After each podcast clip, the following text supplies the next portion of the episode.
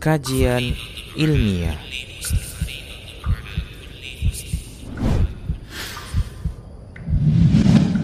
Assalamualaikum warahmatullahi wabarakatuh.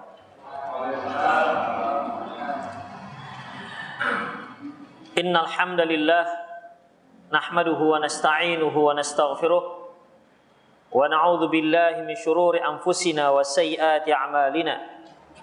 May yahdihillahu fahuwal muhtad wa may yudlil falan tajida lahu waliyyan mursyida. Asyhadu an la ilaha illallah wahdahu la syarika lah wa asyhadu anna Muhammadan abduhu wa rasuluhu alladzi la nabiyya ba'dah. Wa qala Allah Subhanahu wa ta'ala Ya ayyuhalladzina amanu taqullaha haqqa tuqatih wa la tamutunna يا أيها الذين آمنوا اتقوا الله وقولوا قولا سديدا. يصلح لكم أعمالكم ويغفر لكم ذنوبكم.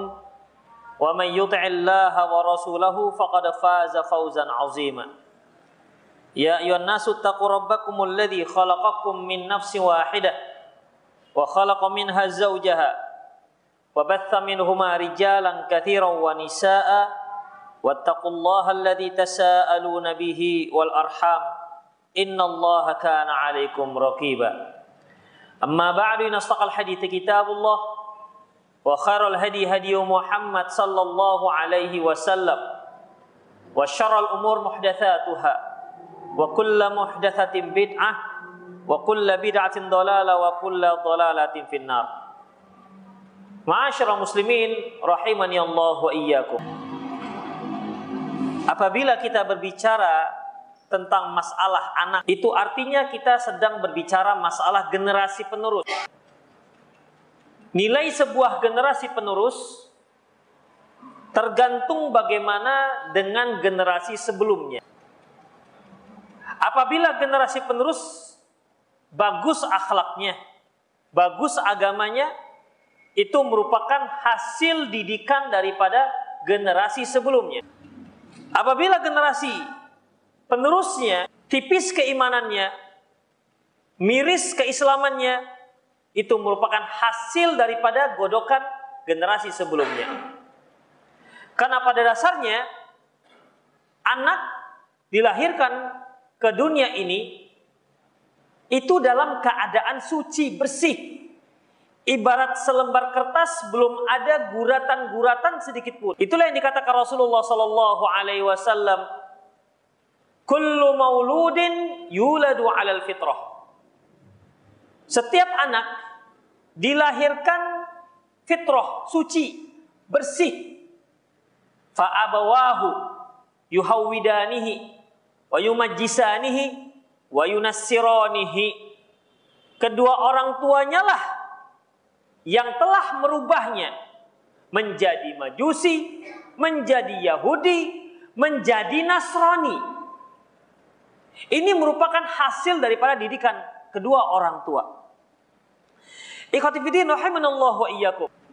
Apabila seorang manusia memiliki anak, pastilah ketika ditanya apa jenis ataupun karakter anak yang dia inginkan, kalau dia seorang muslim yang beriman kepada Allah dan Rasulnya, yang menginginkan akhir akhirat, pastilah jawaban pertamanya adalah ingin menjadi, ingin sekali mendapatkan seorang anak yang soleh dan soleha. Namun apabila orientasinya dunia, orientasinya materi semata, tentu dia akan menjawab, saya akan, saya menginginkan anak saya menjadi seorang yang sukses, dokter, menteri, presiden, itulah keinginannya. Dan tidak begitu mempedulikan masalah keimanannya. Ini merupakan ikhwafiddin bagaimana cara orang tua mendidik sang anak. Ikhwafiddin rahimanallahu wa iyyakum. Apabila kita ingin membentuk karakter seorang anak, kira-kira dari mana kita mulai? Kita ingin membentuk karakter seorang anak, yang satu mengatakan saya ingin anak saya menjadi seorang dokter. Saya ingin anak saya menjadi seorang sarjana yang mumpuni. misalnya. Dari mana kita mulai? Atau saya ingin menjadi ingin seorang anak yang soleh dan solehah. Dari mana kita mulai? Kira-kira dari mana? Dari rumah. Dari mana? Dari rumah. Ada lain? Tanyaan? Hampir betul. Walaupun salah. Diri sendiri. Hampir betul. Dari kecil. Hah? Dari? Dari istri. Kenapa istri? Istri yang soleha. Artinya dimulai dari mencari pasangan. Itu dia. Mencari pasangan. Dan apabila kita menginginkan pasangan yang baik, tentunya sebagaimana yang kata Ah tadi, dimulai dari diri sendiri.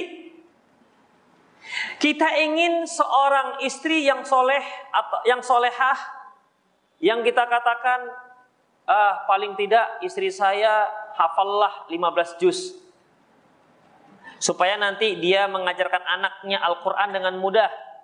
Terus, antum berapa juz?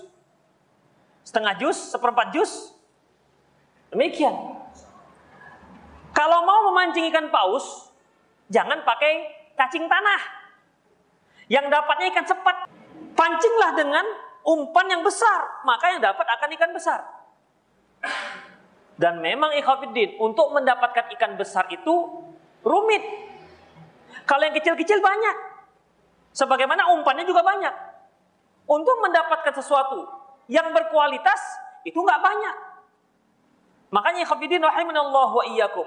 Ketika kita berbicara tentang membentuk karakter seorang anak, bukan anaknya yang pertama kita bentuk-bentuk, tetapi membentuk siapa yang membentuk, yang akan membentuk. Kita ingin mendapatkan sebuah roti yang yang empuk, yang lezat. Tapi pembuatnya nggak pandai buat roti. Kira-kira akan mungkinkah mendapatkan sebuah roti yang lezat dan empuk? Tidak akan mungkin. Karena apa? Karena si pembuat roti buta akan ilmu bagaimana cara membuat roti. Oleh karena itu, ya, dalam Islam, ketika kita berbicara masalah tarbiyatul aulad, mendidik seorang anak, kita bicara masalah membentuk karakter seorang anak, tentunya kita ingin membentuk karakter siapa pun dia ingin karakter yang baik tentunya. Ya, sepros, se, se, sebesar-besar maling dia tidak akan ingin anaknya kepingin menjadi maling juga. Yakinlah itu ikhwatiddin. Sepreman-premannya seseorang dia tidak akan mungkin dia tidak ingin memiliki anak juga seperti dia. Dia pasti menginginkan kalau bisa saya berharap anak saya jangan seperti saya. Saya ini preman. Anak saya maunya ya rajinlah ke masjid. Itu ikhwatiddin. Itu merupakan naluri fitrah yang Allah Subhanahu wa taala berikan kepada kita, kepada semua manusia. Oleh karena itu ikhwatiddin rahimanallahu wa iyyakum dalam membentuk karakter seorang anak maka dimulai dari mencari pasangan. Dari mencari pasangan.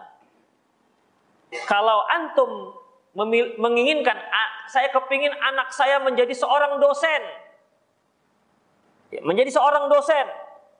Maka ikhwafiddin ketahuilah bahwasanya harus dicari si orang yang bakal menjadi istri kita itu yang bisa menuntun si anak bisa menjadi dosen.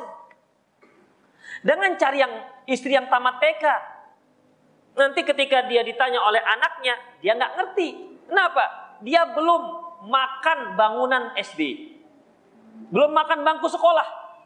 Bagaimana mungkin dia bisa dia bisa membimbing anaknya sampai menjadi seorang dosen. Demikian Ikhwanuddin. Oh, tapi kan ada seorang yang dosen, seorang dokter, padahal orang tuanya petani. Iya, ada. Tetapi tentunya si orang tua tidak bisa membimbing sebagaimana membimbing anak sampai ke cita-citanya. Tapi kalau orang tua bisa membimbing, dia akan lebih mudah untuk menggapainya. Tentunya kita seorang muslim, bukan dosen yang kita inginkan. Bukan pilot yang kita cita-citakan. Yang pertama yang kita cita-citakan adalah seorang anak yang soleh atau solehah. Oleh karena itu, dalam Islam ikhafiddin, ketika mencari pasangan, Rasulullah wasallam mengatakan, "Tungkahul mar'atu li arba'in." Wanita itu dinikahi dikarenakan empat hal. Li jamaliha dikarenakan kecantikan.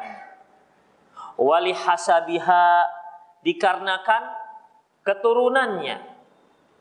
Berasal dari keturunan yang terhormat yang baik-baik. Kemudian wali maliha dikarenakan hartanya. Wali diniha dan dikarenakan agamanya. Rasulullah pilihkan yang prioritas. Apa kata beliau?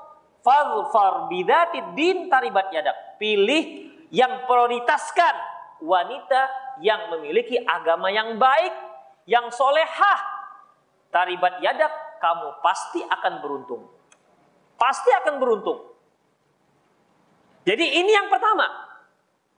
Kalau dia seorang yang solehah, kemudian dia cantik misalnya. Seorang yang solehah, kemudian dia kaya misalnya. Seorang yang solehah, kemudian dia misalnya keturunan ningrat misalnya. Tetap yang solehah yang pertama.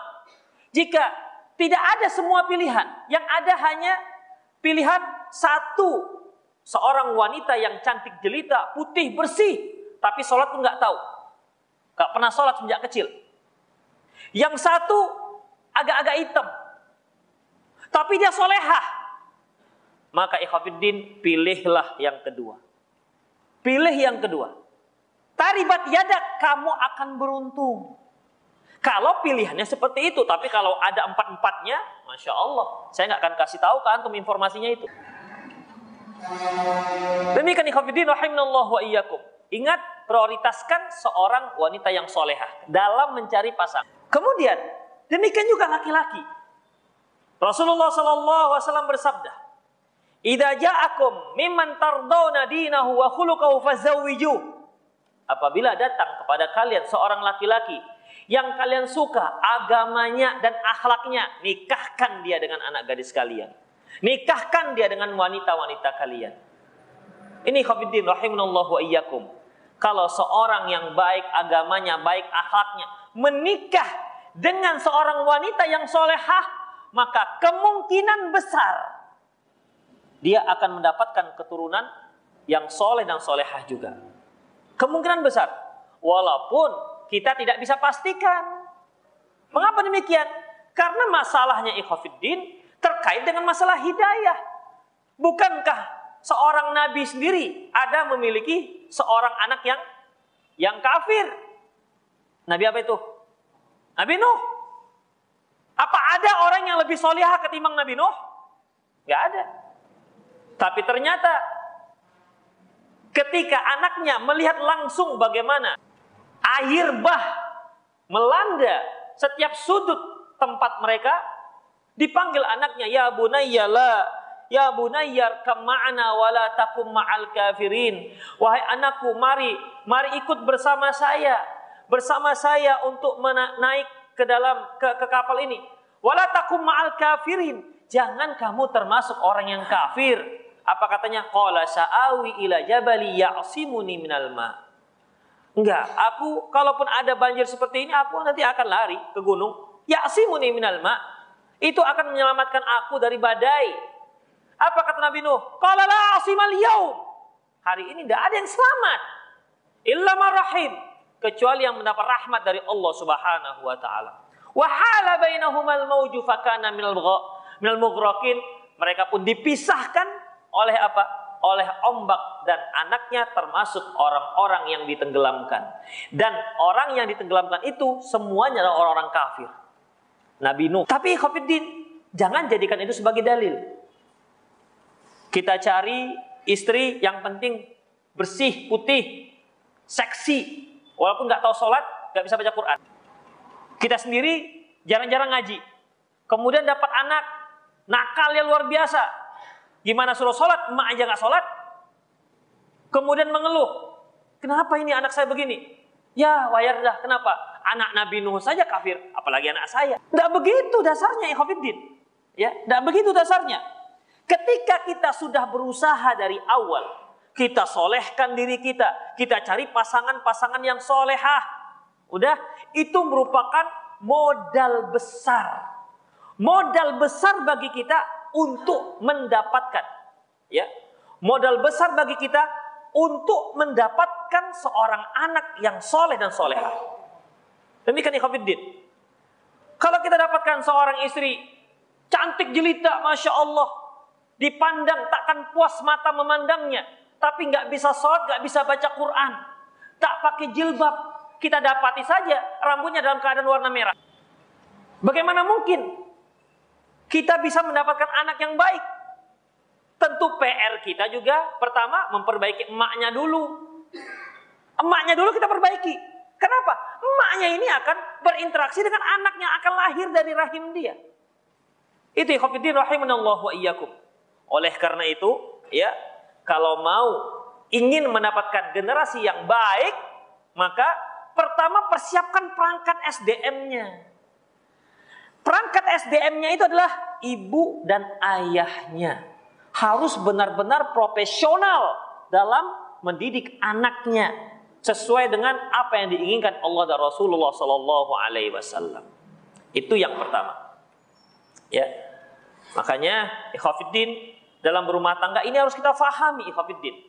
Jangan asal sekedar cantik, ya.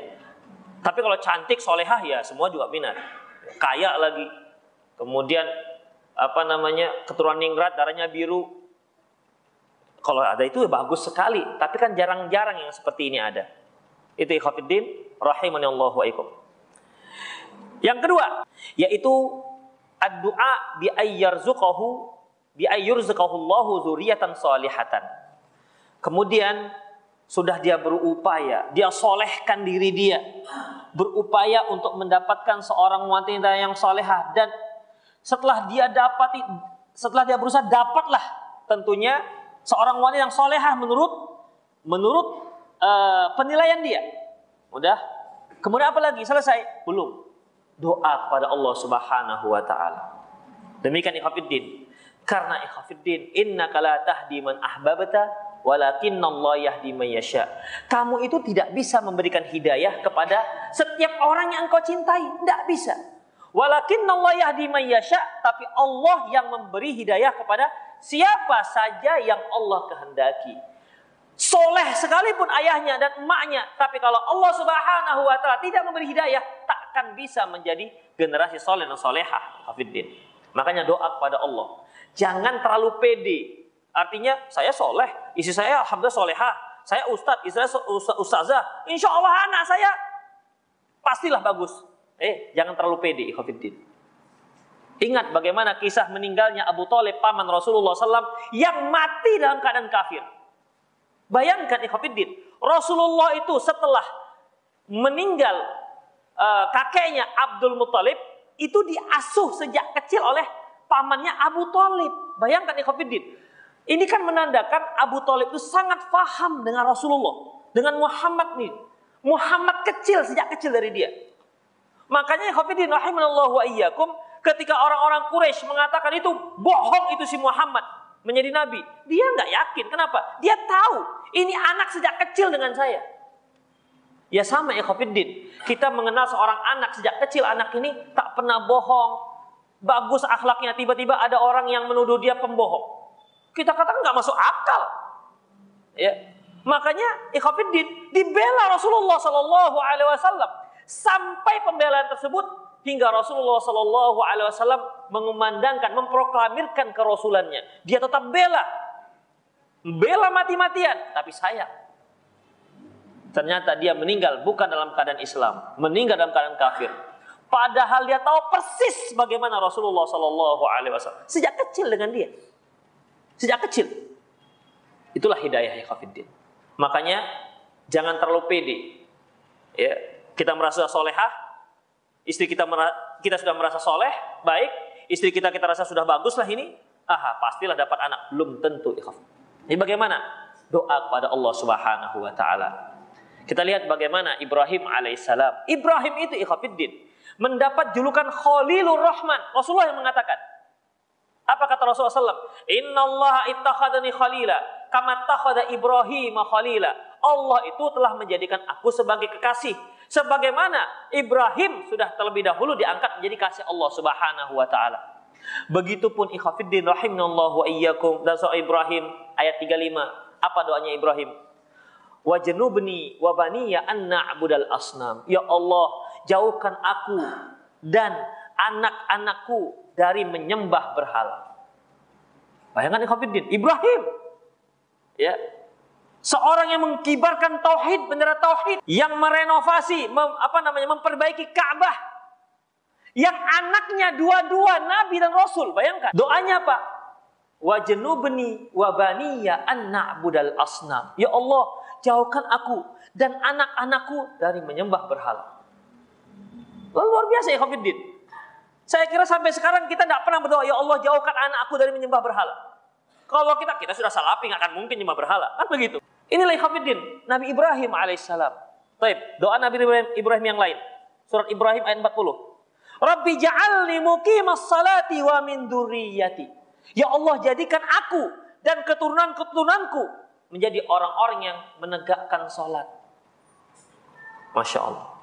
Itu doa. Nabi Ibrahim. Kita doa enggak? Ini permasalahannya. Ya. Karena ikhafidin Nabi Ibrahim itu khawatir dengan kondisi anak cucunya. Khawatir ketika dia nanti sudah berpulang ke rahmatullah, gimana dengan anak-anak dan cucunya? Apakah mereka nanti kembali akan menyembah berhala sebagaimana kaumnya yang menyembah bintang, menyembah matahari, menyembah bulan, bahkan menyembah Namrud manusia? Apakah begitu nanti?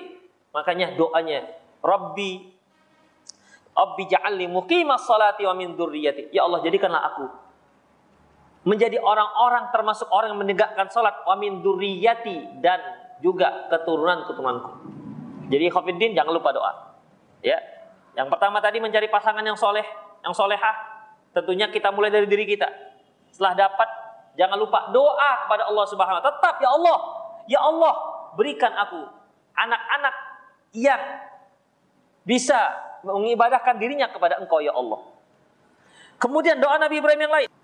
Dalam soal Baqarah ayat 128. Rabbana waj'alna muslimaini laka wa min dzurriyyatina ummatan muslimatan lak.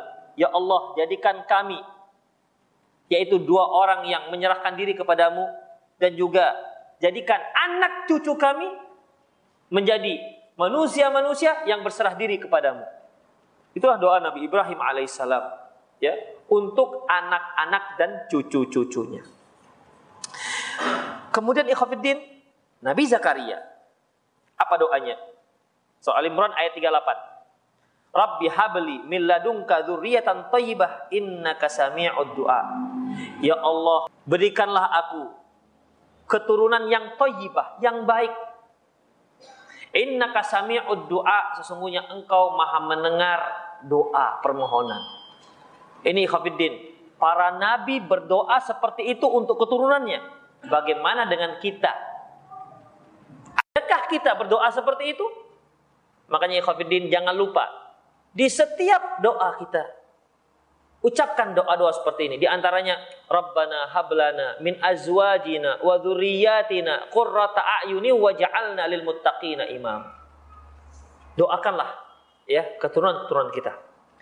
Kemudian ikhafidin Termasuk dalam rangka mendapatkan generasi yang berkarakter. Tentunya berkarakter sesuai dengan kehendak Allah Subhanahu wa taala. Apa itu? Yaitu ketika melakukan hubungan intim jangan lupa baca doa. Jangan menterkam aja.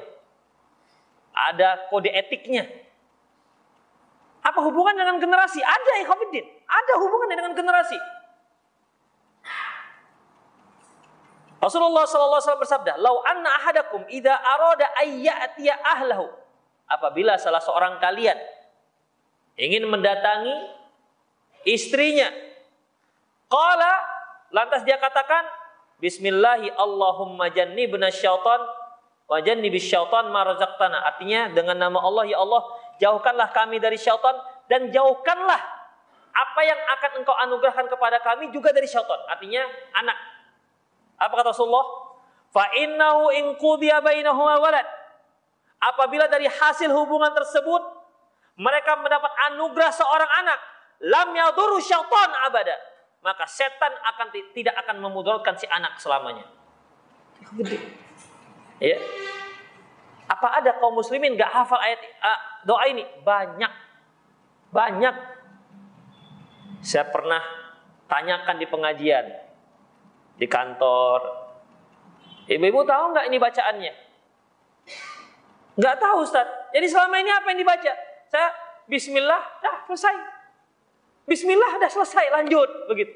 Khafidin tidak ada doanya. Ya. Ingat doa ini, ingat kita ingin mencetak, kita ingin mendapatkan seorang anak yang soleh dan soleha. Jangan lupa doanya. Ya, jangan lupa doanya. Ini sangat penting, Khafidin.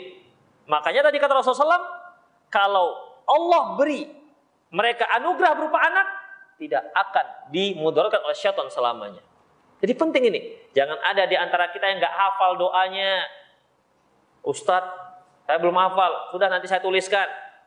Tempelkan di dinding. Jadi sebelum operasi, ayo dek kita baca dulu. Bismillahi, Bismillahi, Allahumma jannibna. Begitu, ditalkinkan tuh istri. Udah, lanjut, mati lampu. Tidur maksudnya. Demikian ikhwafiddin. Itu harus.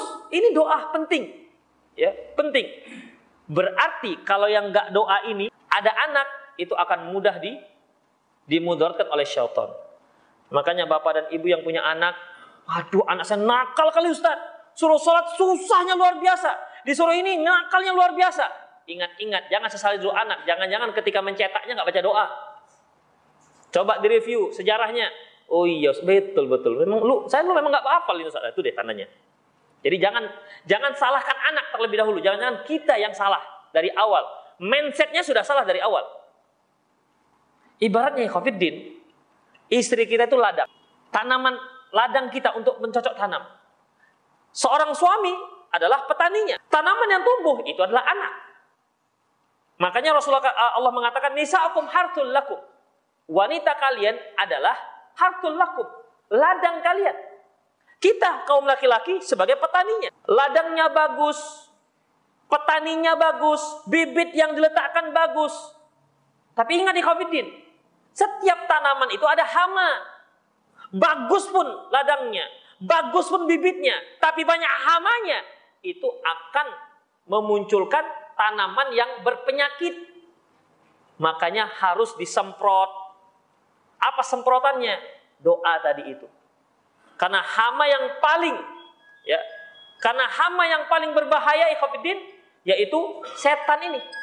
Ya, itu merupakan hama yang paling berbahaya yang sangat berpengaruh kepada akhlak manusia. Ikhwatiddin rahimanallah wa iyyakum. Itu yang keberapa tadi? Yang ketiga. Yang keempat, membentuk karakter seorang anak yaitu iktisabu bimal halal, yaitu berusaha mendapatkan harta yang halal. Ini sangat penting. Kalau anak kita jadi shelton, susah diatur, coba introspeksi. Jangan-jangan uang yang kita bawa, harta yang kita nafkahkan, itu harta yang haram. Kenapa ya Khabiddin? Kita berdoa kepada Allah, Ya Allah, jadikan anak saya anak-anak yang soleh dan solehah. Sementara yang kita makan itu haram yang kita berikan kepada mereka haram. Dari, dari mana? Bagaimana mungkin Allah Subhanahu wa taala akan mengabulkan doa? Dalam sebuah hadis ikhwatiddin rahimanallahu wa iyyakum dari Abu Hurairah radhiyallahu an, "Innallaha tayyibun la yaqbalu illa tayyib." Sesungguhnya Allah itu baik, tidak akan menerima kecuali yang baik-baik saja. Wa inna Allah amara mu'minin bima apa bima amara bihil mursalin. Sesungguhnya Allah itu memerintahkan orang-orang mukmin seperti perintah yang ditujukan kepada para rasul. Qala ta'ala ya ayyuhar rasul kulu minat thayyibati wa'malu sholihah. Wahai para rasul, makanlah yang baik dan beramallah yang soleh. Allah juga firman, Ya ayyuhalladzina amanu kulu min thayyibati ma razaqnakum. Wahai orang beriman, makanlah dari yang yang baik yang telah kami anugerahkan kepada kalian yang halal. Bayangkan ikhwatiddin, para rasul, apa mungkin para rasul makan dari makan yang haram? Begitupun Allah Subhanahu wa taala perintahkan, wahai sekalian rasul. Itu rasul diperintahkan seperti itu, apalagi kita. yang bukan maksum, yang bisa saja dikendalikan oleh syaitan. Kemudian beliau menyebutkan tentang seorang laki-laki itu madzakara rajul yutilu safar asy'atha wa aghbar yamuddu yadayhi ila sama. Kemudian beliau menceritakan tentang seorang laki-laki yang safarnya sudah sangat jauh, asy'atha wa aghbar. Rambut apa namanya? Rambutnya kusut. Ya kalau safar dahulu kan naik unta. Rambutnya kusut wa aghbar, berdebu. Yamuddu yadayhi ila sama. Dia berdoa mengangkat kedua tangannya. Bayangkan ikhwatiddin. Laki-laki ini memiliki dua syarat mustajabnya doa. Yang pertama yaitu safar, musafir. Salah satu doa yang dikabulkan adalah doa seorang yang sedang bersafar. Yang kedua yaitu mengangkat tangan. Sebagaimana dalam sebuah hadis Rasulullah mengatakan bahwasanya sungguhnya Allah Subhanahu wa taala malu untuk tidak mengabulkan doa orang yang mengangkat tangannya sampai ke terlihat kedua kedua telinga ter, kedua ketiak dua-dua ada pada orang ini tapi ikhafiddin yamuddu yada ila sama dia angkat tangannya ke langit yaqul ya rab ya rab wahai Tuhanku wahai Tuhanku mat'amu haram sementara makanan yang dia makan haram masyrabu haram minumannya haram wa malbasu haram pakaian yang dia pakai juga haram. Wa ghudhiya haram. Sering mengkonsumsi yang haram-haram. Fa anna yustajabulah. Bagaimana mungkin Allah mengabulkan doanya? Kemudian Rasulullah wasallam juga mengatakan bahwasanya sungguh daging yang tumbuh dari harta yang halal yang haram maka yang berhak untuk daging itu adalah neraka jahat. Apa mungkin anak yang solehah seperti ini anak yang soleh seperti ini, gak mungkin ikhwatiddin. Kalau sudah anak tersebut soleh dan solehah, diharapkan besar dia masuk ke dalam surga. Tapi kalau daging-dagingnya tumbuh dari harta yang halal, yang haram, ayahnya juga menjadi gemuk dari harta yang haram, emaknya juga begitu. Bagaimana mungkin akan muncul generasi yang yang soleh dan soleha akan mungkin. Kalaupun ada, itu qadar Allah sudah sangat langka. Demikian ikhwatiddin. Bibit yang dia tumbuh ya yang berasal dari nutrisi nutrisi nutrisi makanan yang haram. Bagaimana mungkin? Makanya usahakan kalau kita ingin mendapatkan generasi yang soleh solehah yang memiliki karakter yang baik yang diinginkan dan Rasulnya maka bawa pulang nafkah yang halal Yakini pastikan uang yang kita bawa, nafkah yang kita bawa pulang itu 100% halal. Kalau seandainya ada syubhat, buang ini syubhat. Jangan dibawa. Karena bagaimanapun ikhwatiddin, harta itu ada syubhat. Rasulullah katakan, "Innal halala bayinun wa innal harama bayinun." Yang halal itu jelas, yang haram itu jelas. Wa bainahuma musyabihat. Di antaranya ada perkara-perkara yang nggak jelas. Ini haram apa halal? Kalau yang seperti itu, Khafidin, jangan bawa pulang. Dan jangan dimakan. Tapi Ustadz banyak. 100 juta ini masalahnya. Masa nggak bisa? Itu masalahnya, Khafidin. Kalau masih 10 ribu, oh ini syubhat. Nggak bisa. 10 ribu. 100 juta, baru mulai meleng. Iya Pak, ada. Tapi sepertinya ya maslahat mudarat begitu nanti akhirnya. Akhirnya dipakai pada dia tahu ini syubhat, jangan bawa ke dalam rumah kita. Jangan beri anak kita dan istri kita makanan jangankan yang haram, yang syubhat gak jelas saja halalnya, jangan bawa. Makanya sering saya katakan ikhwatiddin, para suami-suami yang membawa harta yang haram ke rumah itu pengkhianat. Pengkhianat keluarga, mengkhianati anak dan istrinya. Dan para istri juga sering-sering nasihati suami, Bang, gak apa-apa sedikit rezekinya 30 juta sebulan gak apa-apa, tapi yang halal itu dia. Demikian. Gak apa-apa sedikit, yang penting halal. Sedikit itu kan tidak harus 100 ribu, 30 juta juga sedikit. Bagi yang kebutuhannya setiap bulan 50 juta. Demikian Yang penting bukan banyaknya, yang penting adalah halalnya. Makanya para salafus saleh terdahulu ikhafiddin rahimanallahu ayyakum kalau mereka mengantarkan istrinya uh, suaminya ke pintu apa katanya wahai abangda, ini bahasa kitanya lah, kami itu masih bisa bersabar dengan sedikitnya harta, tapi kami nggak akan bisa bersabar dengan dengan masuk neraka. Itu ikhwafiddin. Ya. Berarti istri juga harus beri apa namanya support kepada para suami. Bang, nggak apa-apa, sedikit nggak apa-apa, yang penting halal. Jangan dipaksakan. Kadang-kadang sang istri ini di rumah, bang, abang bawa 70 ribu setiap hari. Kalau nggak jangan pulang. Begitu diancam. Kalau abang bawa sedikit, ini ada palang pintu ini. Begitu, jangan ketua rumah ini. Karena kebutuhan kita satu hari. Satu hari itu minimal 70 ribu bang. Kalau enggak abang nggak usah pulang. Silakan abang jadi terserah abang mau cari apa. Bagaimana? Mau abang maling, mau apa terserah. Penting 70 ribu. Masya Allah ini istri durhaka ini. Kalau antum punya istri seperti itu cari aja istri yang lain. Demikian ikhafidin. Nggak bisa seperti ini. Sering saya katakan di pengajian. Kalau dunia itu bisa kita setel. Bisa kita setel. Masalah kebutuhan bisa kita setel. Kita nggak bisa makan makan sop iga-iga. Sudah, makan sop ceker. Kan bisa sama-sama. Atau iga-iganya ayam lah. Kan ayam juga punya iga-iga.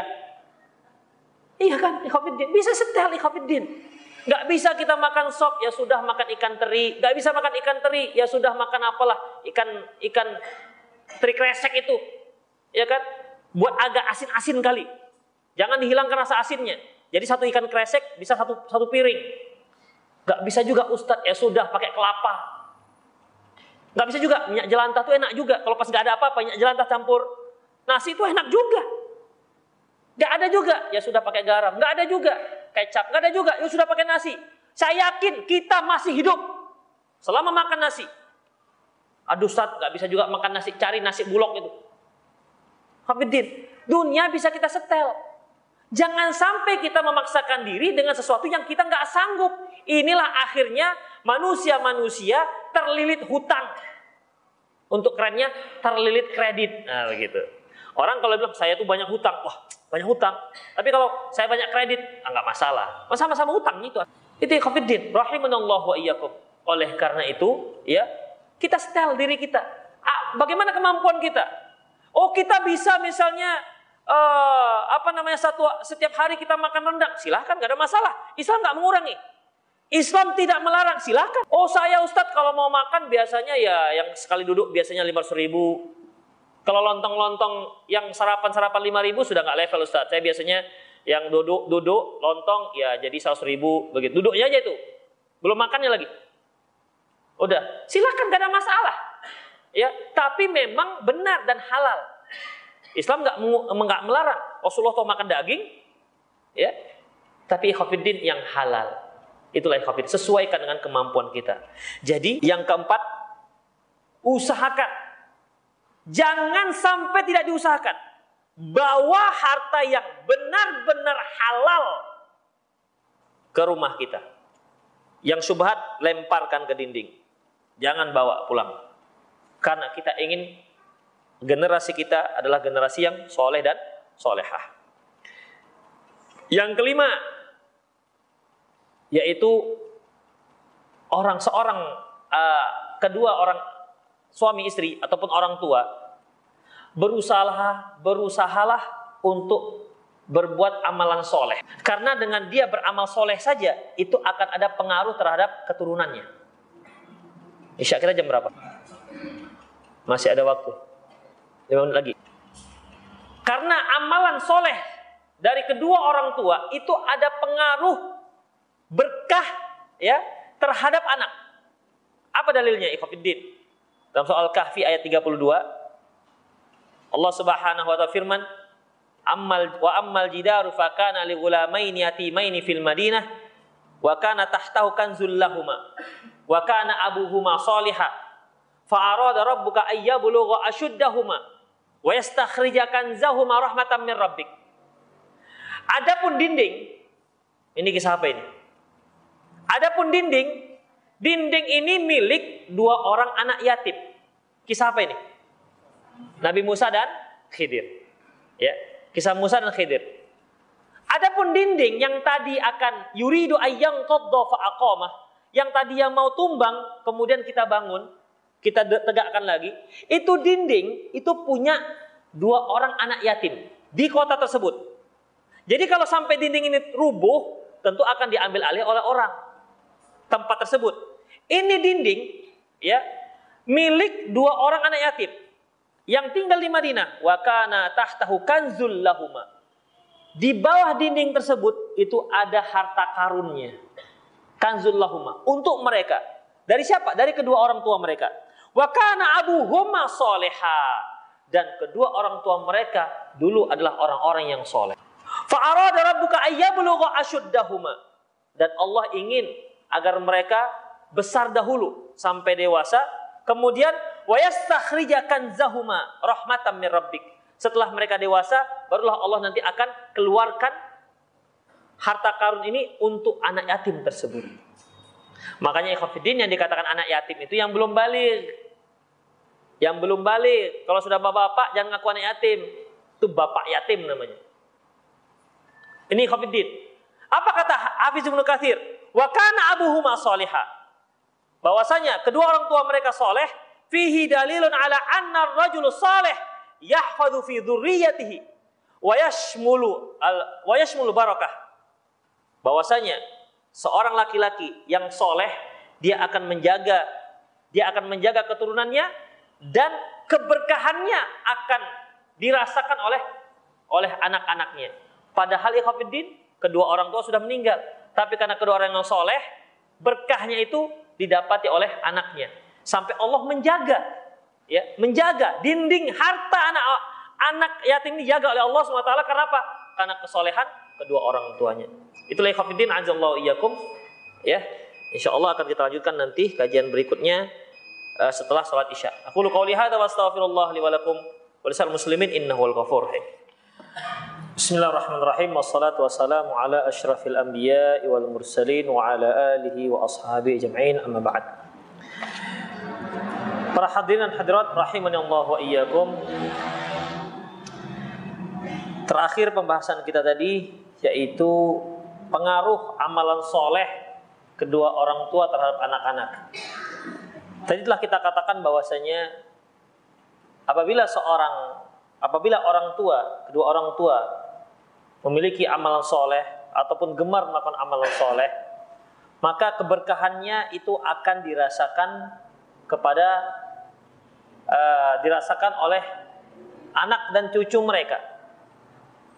Sebagaimana yang telah kita sebutkan dalam soal kahfi, di mana Allah Subhanahu wa taala menjaga harta karun milik dua orang anak yatim hingga kedua anak yatim ini dewasa. Kemudian Allah akan keluarkan harta karun ini untuk anak yatim yang sudah dewasa tersebut. Itu dikarenakan wakana abuhuma soleha dan kedua orang tuanya setelah meninggal mereka adalah orang-orang yang soleh. Demikian juga Ikhwafiddin kalau kita lihat kisah uh, Maryam di saat dia membawa ataupun menggendong seorang bayi yang masih sangat kecil. Kita ketahui bahwasanya Maryam memiliki anak tanpa ayah. Dan ini merupakan satu hal yang ganjil dan itu hanya terjadi pada Maryam. Jangan ada seorang gadis pun yang mengaku seperti Maryam sekarang. Ini saya mengikuti jejaknya Maryam alaihissalam. Enggak, enggak terima itu. Ikhafidin rahiminallah wa iyyakum. Ketika Maryam melahirkan seorang bayi dan ini merupakan takdir Allah Subhanahu wa taala, dia lahir tanpa disentuh oleh seorang laki-laki. Makanya ketika Jibril datang kepada Maryam dan mengatakan bahwa dia akan punya anak, Maryam mengatakan bahwasanya bagaimana mungkin saya punya anak? Walam yamsasni bashar. Sementara aku tidak pernah dijamah oleh laki-laki. Walam aku bagia dan aku juga bukan pelacur. Karena kalau seorang wanita melahirkan anak itu hanya dua gendangnya. Ima dia punya suami yang sah, ima punya suami yang liar. Itu pun bukan suami namanya. Ima dia berzina, hanya dua, nggak ada yang ketiga.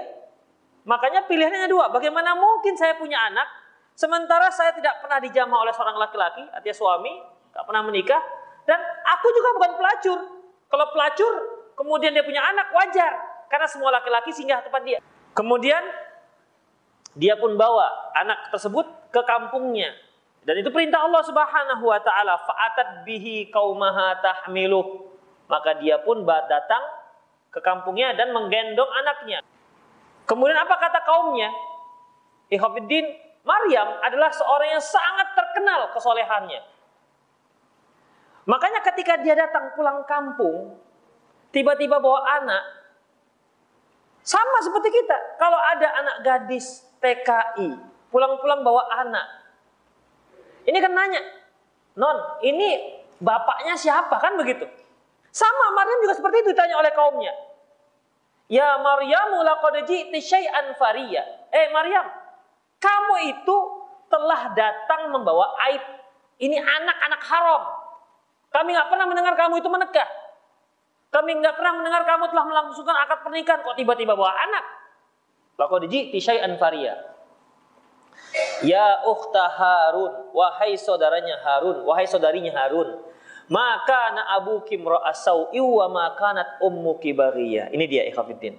Wahai saudarinya Harun, sesungguhnya tidaklah ayahmu seorang yang jahat, durjana, dan bukanlah ibumu seorang pelacur. Ini pada ikhafidin. Jadi ikhafidin, kalau ada anak yang nakal, sementara orang-orang tahu ini ayahnya bagus, kok aneh nih anak? Ayahnya Masya Allah soleh, ibunya Masya Allah solehah, ustazah, hafal, pokoknya macam lah. Terdengar kedua orang tuanya itu bagus. Kok tiba anak-anaknya preman, kan aneh. Tiba-tiba betato dadanya semua. Eh, kok bisa ini? Ini anak siapa? Oh anak Pak Haji. Mungkin anak Pak Haji itu. Gak akan mungkin. Orang gak percaya. Makanya ketika Maryam alaihissalam, alaihissalam membawa seorang bayi Lantas mereka mengatakan, maka na abu kim ro'asau iwa makanat ummuki bagiya. Eh Maryam, bapakmu itu bukan bukan orang yang jahat. Bapak bapakmu itu orang baik-baik. Dan ibumu juga bukan pelacur. Kok bisa seperti ini? Nah, artinya ikan ikhwafiddin, kalau ayah dan ibunya nggak baik, itu anak kemungkinan nggak baik. Kalau anak, ayah dan ibu baik, itu kemungkinan besar anaknya juga baik. Kalau ada ayah dan ibu baik, anaknya luar biasa nakalnya, luar biasa jahatnya, orang akan bertanya, ah, iya apa enggak? Jangan-jangan ini salah salah ketukar di ketukar di di, di rumah sakit. Ya seperti itu Khofiddin. Ya aneh. Demikian. Artinya itulah pengaruh kesolehan orang tua terhadap anak-anak. Bahkan masyarakat pun ketika melihat orang tuanya soleh dan solehah, lantas akan menilai itu anaknya pasti baik. Gitu. Pasti baik. Itu yang khafidin. Karena ini merupakan hukum masyarakat. Baik. Kemudian yang keberapa selanjutnya ini?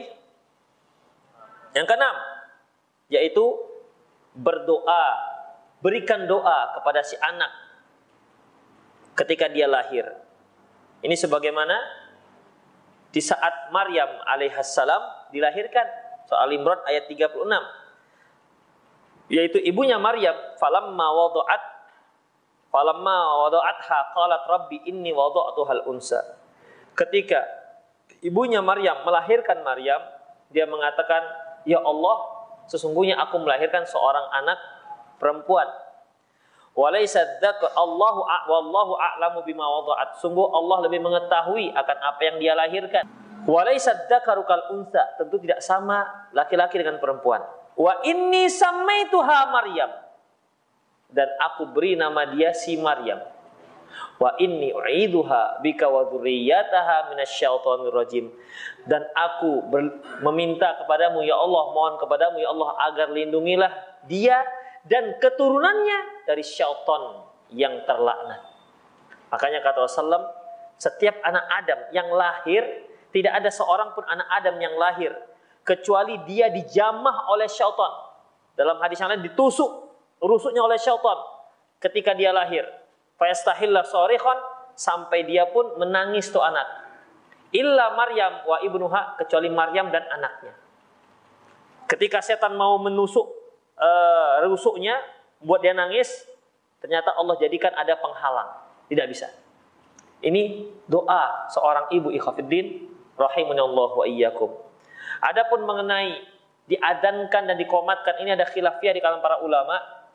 Khilafiyah ini bersumber dari perbedaan antara pensohihan dan pendoifkan hadis mengenai adan dan komat tersebut. Makanya kayak Syekh Soleh Utsaimin mengatakan boleh, Syekh Albani mengatakan tidak karena menurut beliau hadisnya doif. Baik.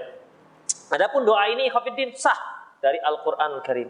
Kita berdoa kepada Allah, ya Allah, lindungilah anakku ini dan keturunannya dari syaitan yang terkutuk. Kemudian ikhafidin rahimanallah wa iyyakum. Taib. Lahirlah si anak, kita sudah doakan dia dan mulailah dia besar ikhafidin rahimanallah wa iyyakum. Berarti kita sudah mulai mengajarkan dia beberapa syariat-syariat Allah Subhanahu wa taala walaupun dia belum wajib untuk melaksanakannya. Contohnya apa? Contohnya mengajarkan dia berpuasa, mengajarkan dia, mengajak dia untuk melaksanakan sholat. Sebagaimana sebuah hadis sahih dari Rubaiyah binti Muawid, kunna nusawi musibyanana fanaj'al lahu lu'batan min al Kami mengajarkan anak kami, membiasakan anak kami untuk berpuasa dan kami buatkan untuk mereka boneka Faidah baka ala dalik, kalau mereka menangis karena puasa, atoinahu, kami beri dia boneka tersebut. Demikian seterusnya sampai berbuka puasa. Karena kalau anak-anak ini kalau dia sedang bermain, asik bermain, lupa makan. Demikian. Makanya untuk mengajarkan anak-anak kita berpuasa, ajarkanlah seperti itu. Beri hadiah yang membuat dia tertarik. Demikian. Apa yang dia tertarik misalnya? Itulah kasihkan. Supaya dia asik dengan mainan tersebut. Jangan Jangan kasih dia yang nggak tertarik. Misalnya sekarang, anak-anak antum mau puasa, nanti nanti Abi buatkan uh, boneka dari bulu ya. Nggak mau dia sekarang. Nggak mau, nggak zamannya lagi sekarang. Kasih dia mainan yang bisa membuat dia tertarik. Apa misalnya?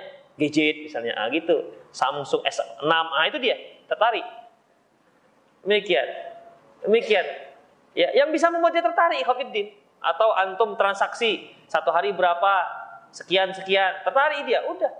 Demikian. Membiasakan. Beri dia hadiah-hadiah. Dan itu dibolehkan di Ikhwanuddin ya. Itu dibolehkan.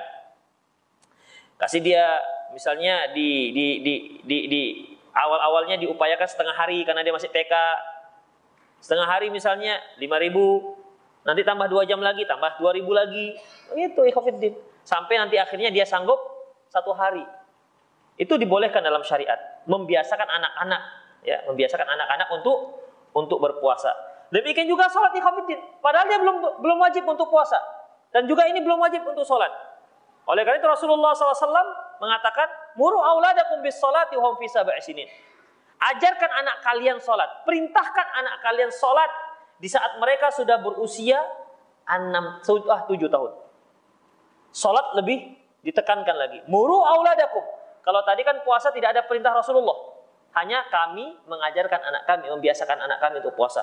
Tapi kalau sholat, muru auladakum bis salati wa bisa sinin. Suruh anak kalian sholat di saat mereka sudah berusia tujuh tahun. Jadi bagi orang tua pada waktu itu wajib menyuruh anaknya sholat di saat anaknya sudah berusia tujuh tahun. Walaupun si anak belum wajib sholat. Tapi ini terkait dengan kewajiban orang tua untuk memerintahkan. Bukan kewajiban si anak untuk sholat. Berarti Khafidin, kalau ada orang tua tidak memerintahkan anaknya sholat, padahal si anak sudah berusia tujuh tahun, berdosa itu orang tua. Walaupun si anak nggak sholat nggak berdosa, karena dia belum wajib. Sekali lagi, karena hukum terkait dengan perintah. Allah wajibkan kepada orang tua untuk menyuruh anaknya yang sudah berusia tujuh tahun agar mereka sholat. Itu dia kewajibannya. Subuh misalnya, nggak sholat, orang tua biarkan saja, dosa. Zuhur, dibiarkan saja, dosa. Asar demikian juga. Satu hari lima kali itu orang dua dosa. Demikian ikhwafiddin. Ya, jadi bagaimana? Suruh. Muru. Suruh anak kalian sholat. Ya, jangan. Nak bangun. Nak bangun. Udahlah payah pun kau udahlah. Terserah mulai itu.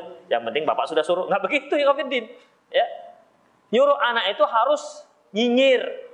Tahu nyinyir? Ya, harus cerewet. Harus apa lagi? Bawel begitu. Nah, sholat, sholat, sholat begitu.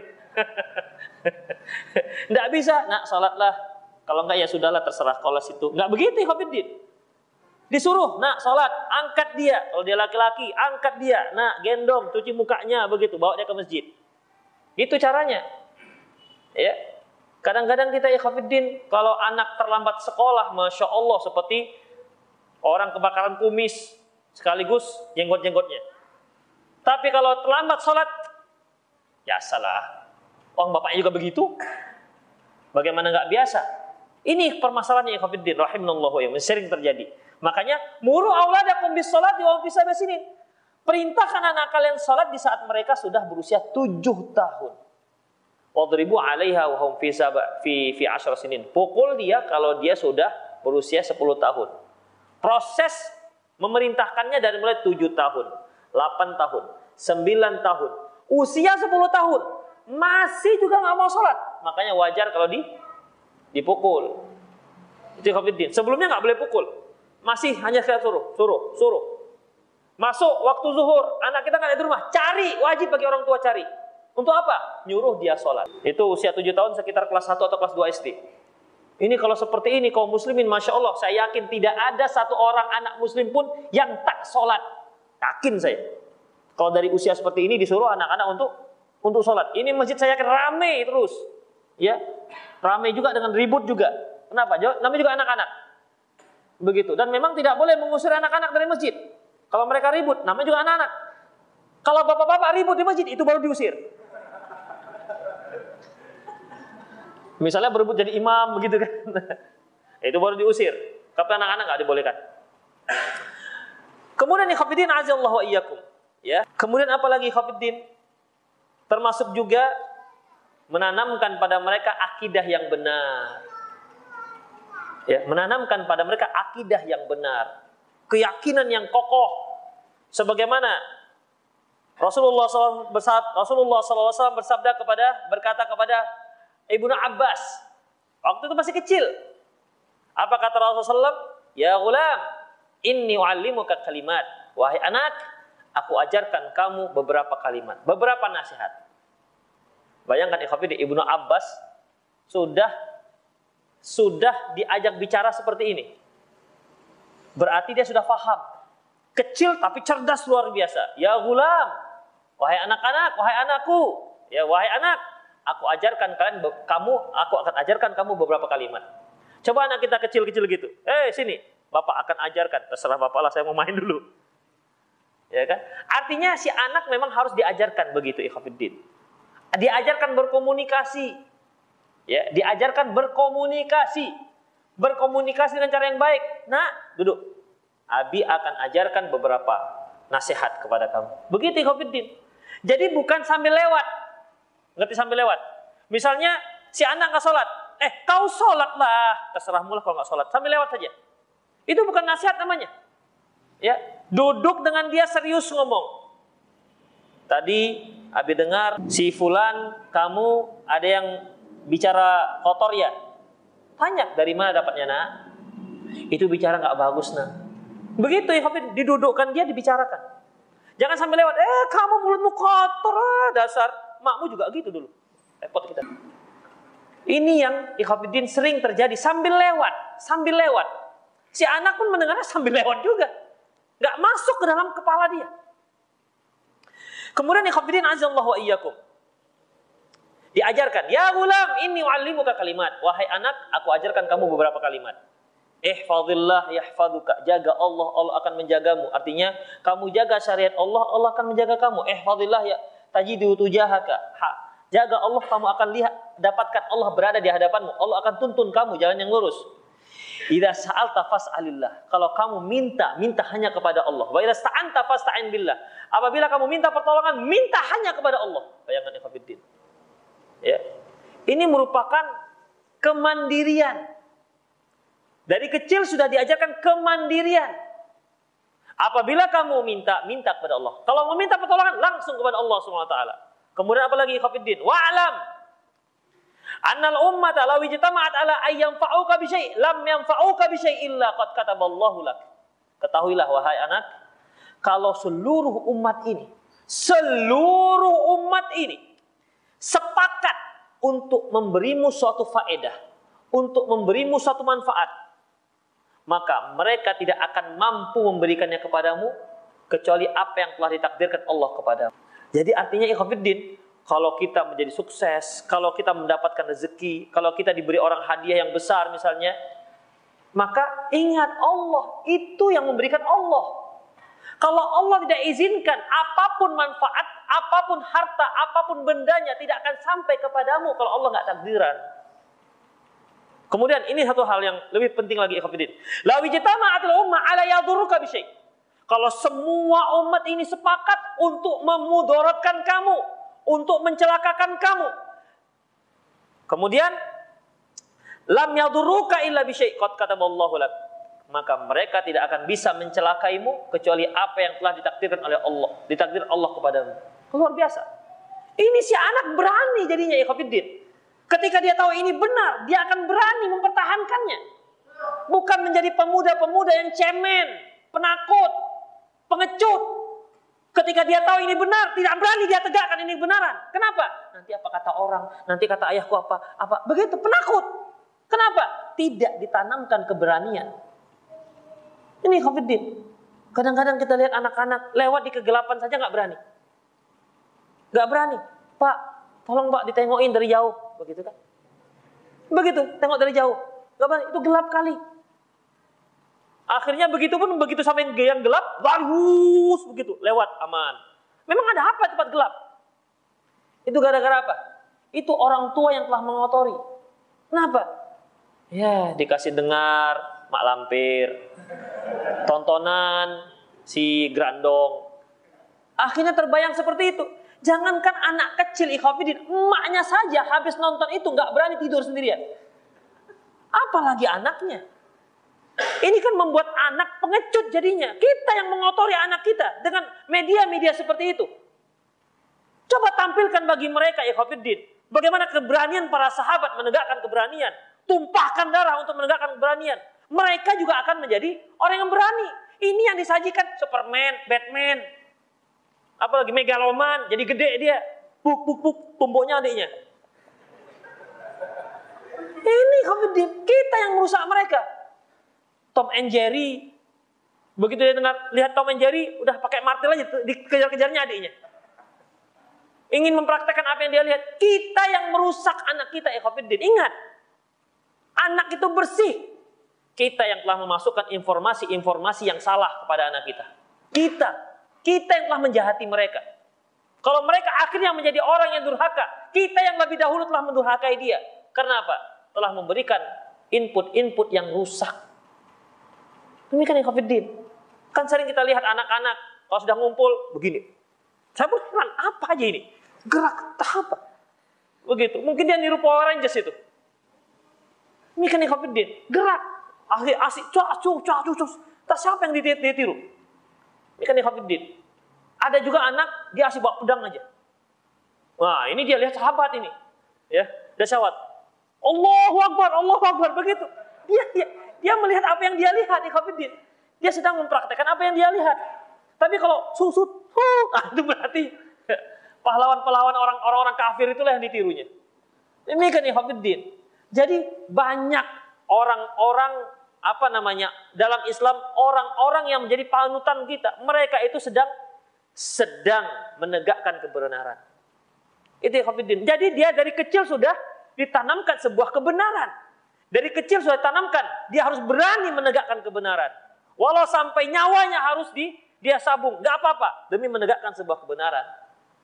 Itu ya seandainya ya Ibnu Abbas seluruh umat ini sepakat untuk membuat kamu celaka, ketahui nggak akan mampu mereka melakukan. Kecuali yang Allah telah takdirkan.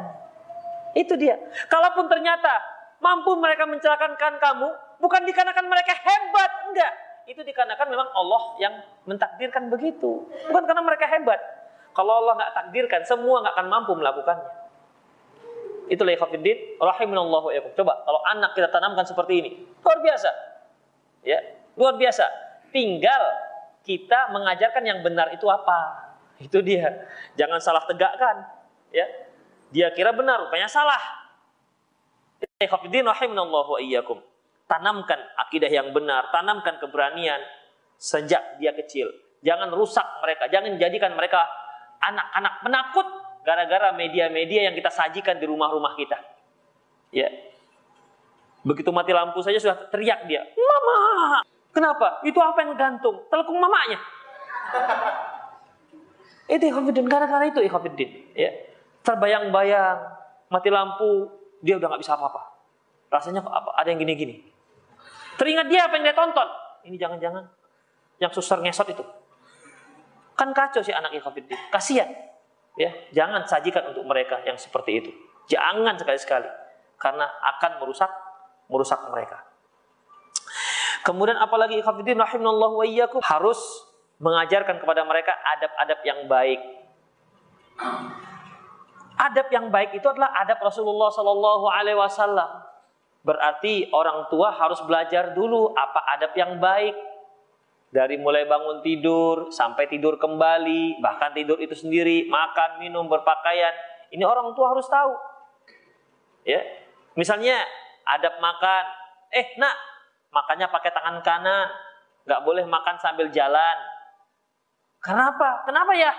Karena Rasulullah Wasallam bersabda. Nah, begitu caranya. Kalau antum hafal bahasa Arabnya, kasihkan bahasa Arabnya. Qala Rasulullah Sallallahu Alaihi Wasallam la yaqulanna ahadukum bishimali wa yashrabanna biha fa inna syaitan fa inna syaitan ya'kulu wa yashrabu biha. Bahwasanya Rasulullah bersabda, janganlah kamu makan dan minum pakai tangan kiri karena setan yang makan dan minum pakai tangan kiri. Oh, langsung dia. Itu kalau antum sering-sering dia hafal hadisnya. Tapi kan antum nggak hafal, ya sudahlah yang terjemahannya aja. Demikian ikhwatiddin, ya. Begitu. Jadi kalau kita hafal, sebutkan jangan malu-malu, jangan malu-malu. Sebutkan sambil ngapal juga kita ngulang-ngulang pelajaran. Itu ikhafidin. Jadi, eh nak itu ada nasi yang kececer, makan, ambil, ambil, ambil. Loh, kenapa ya? Kalau Rasulullah Shallallahu Alaihi Wasallam enak dia. Rasulullah bersabda, pakai pakai terjemahan juga nggak apa-apa lah. Bahwasanya, idza saqata luqmatu ahadikum falyumithu summa uh, falyakhudhu summa yumit anhul adha. Apabila jatuh makanan salah seorang kalian ambil, kemudian bersihkan dia. Fala tada'u syaitan, jangan dia tinggalkan untuk syaitan. Oh, berarti kalau ini kita tinggalkan, ini berarti kita kasih makan setannya dia. Iya. Rasulullah yang bilang, bukan Abi. Begitu. Oh, Rasulullah yang bilang. Jangan, nak makan nak, nanti dia nangis. Loh, itu salah itu. Nangis, nangis. Mana nggak dengar? Dia nggak teringat Rasulullah Wasallam. Kita itu ingin menjadikan dia yang dikit-dikit Rasulullah, dikit-dikit Rasulullah, begitu. Ya, jadi dia teringatnya Rasulullah SAW. Jadi dia sangat cinta dengan Rasulullah Wasallam. Ini enggak. Yang diingat pemain bola. Sampai kaosnya semua di namanya nama pemain bola semua. Kalau ditanya, sebutkan pemain bola. Satu, dua, tiga, empat. Sebutkan istri Rasulullah, nggak ada yang tahu. Sahabat Rasulullah, nggak ada yang tahu. Yang tahu dia Messi, Bambang Pamungkas, siapalah namanya. Gara-gara apa ya Khafiddin? Kita yang nanamkannya seperti itu. Coba kalau kita ingat-ingatkan hadis Rasulullah, Masya Allah. Ya, Masya Allah. Jangankan anak kita berikan seperti itu. Antum aja yang ngajinya mungkin sebulan sekali. Terus-terus kan masih lama-lama kan ingat. Oh ini Rasulullah begini, Rasulullah begini. Apalagi anak hampir tiap hari. Begitu si anak makannya sambil lari, eh nggak boleh. Kenapa ya? Kalau Rasulullah, enak dia. Masya Allah. Makanya nih ibu-ibu harus banyak hafal hadis ini. Eh bu ya, kalaupun nggak hafal apa namanya bahasa Arabnya, apa namanya terjemahannya lebih kurang begitu nak. Tapi nanti mama lihat lagi. Begitu. Nih, nih, nih, tahu baca tuh. Begitu Khafiddin, yang ingat hanya hanya Rasulullah Sallallahu Alaihi Wasallam. Apa nggak dia cinta dengan Rasulullah jadinya? Ya. Jadi nggak usah ingat-ingatkan yang lain. Oh, usah ingat-ingatkan yang lain. Jangan ingat-ingatkan Abu Jahal, Abu Lahab, biarkan. Berarti Khafiddin, orang tua harus punya dasar ilmu pengetahuan tentang adab-adab Islam. Kalau nggak punya, gimana caranya dia mengingatkan? Ya, gimana dia cara mengingatkan? Cara tidur, nggak tahu orang tuanya. Ini jangan-jangan si anak nanti nanya, Abi, ya gimana sih cara tidur Rasulullah SAW? Mana ya? Nggak tahu. Udahlah, baca sendiri sana. Kan hilang di bawah kita. Abi sekarang nggak tahu, besok insya Allah Abi akan bacakan. Wah, begitu. Jadi jangan salah, jangan salah apa namanya? Jangan salah salah kalah wibawa dengan anak-anak. Udah, ini PR sama-sama kita cari. Siapa yang menang duluan? Begitu, Hafidin. Ada caranya. Kadang-kadang kan seorang guru ketika ditanya, Ustadz, ini maksudnya apa? Oh iya iya. Ah, siapa yang tahu di antara antum-antum? Gak ada yang tahu? Iya. Ini PR yang untuk antum ya. Kan si Ustadz juga nggak tahu, tapi sambil nanya. sambil nanya, sambil mencari di rumah.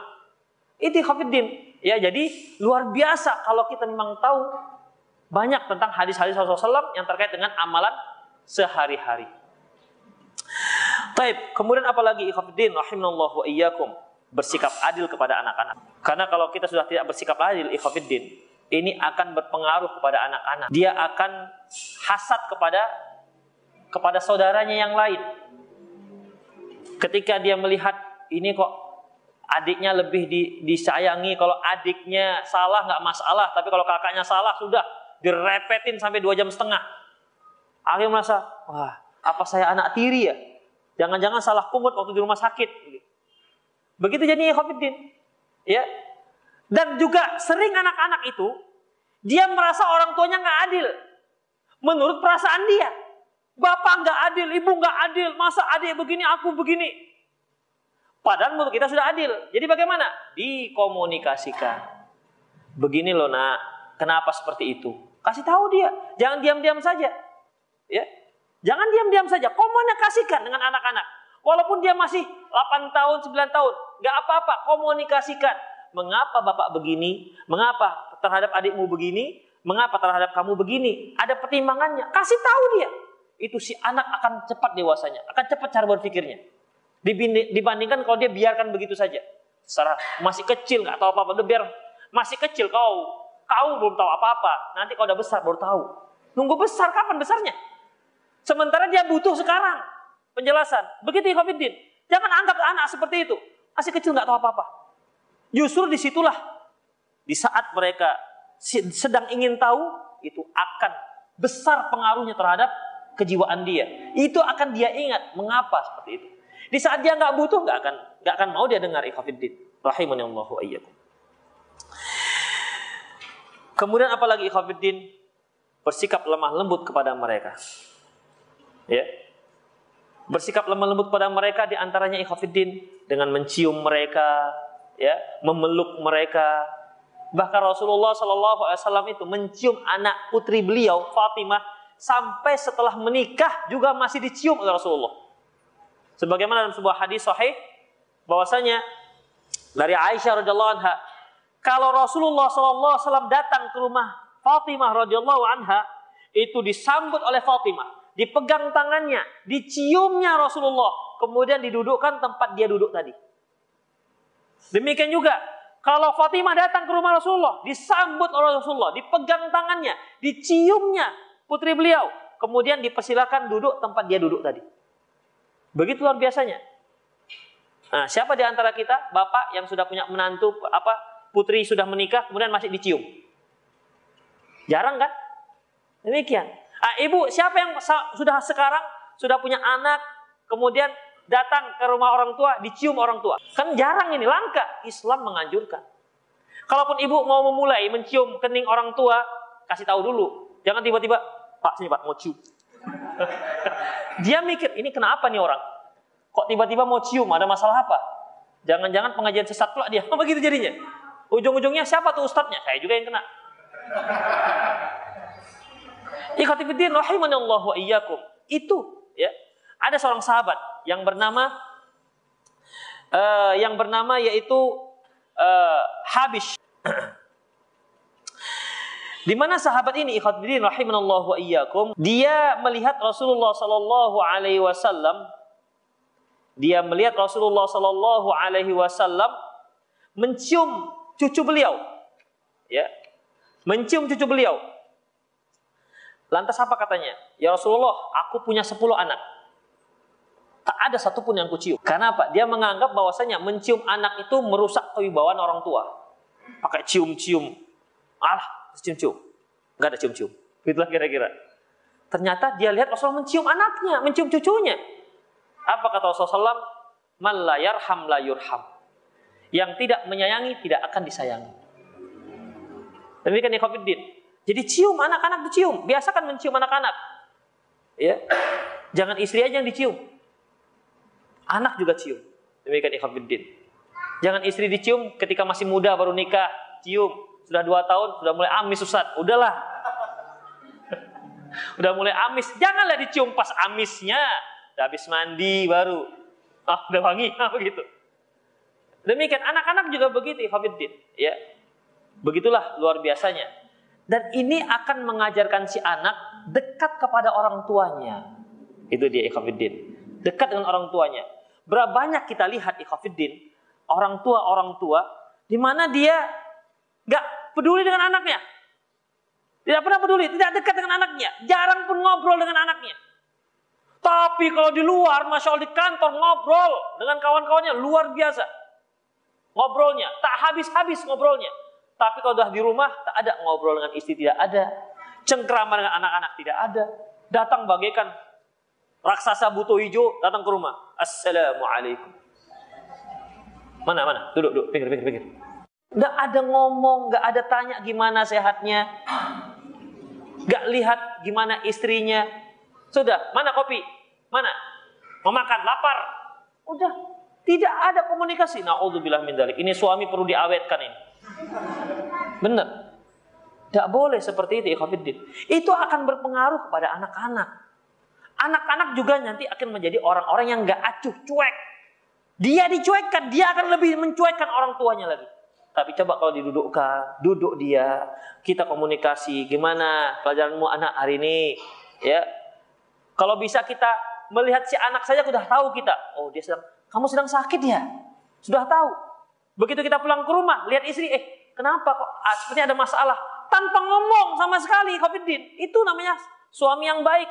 Sebenarnya Rasulullah SAW ketika beliau bersafar bersama Aisyah radhiyallahu anha untuk haji, di tengah jalan Aisyah radhiyallahu anha nangis. Rasulullah langsung mengatakan, Anufis di anti, kamu haid ya? Langsung sudah tahu. Padahal nggak nggak nggak diberitakan oleh Aisyah.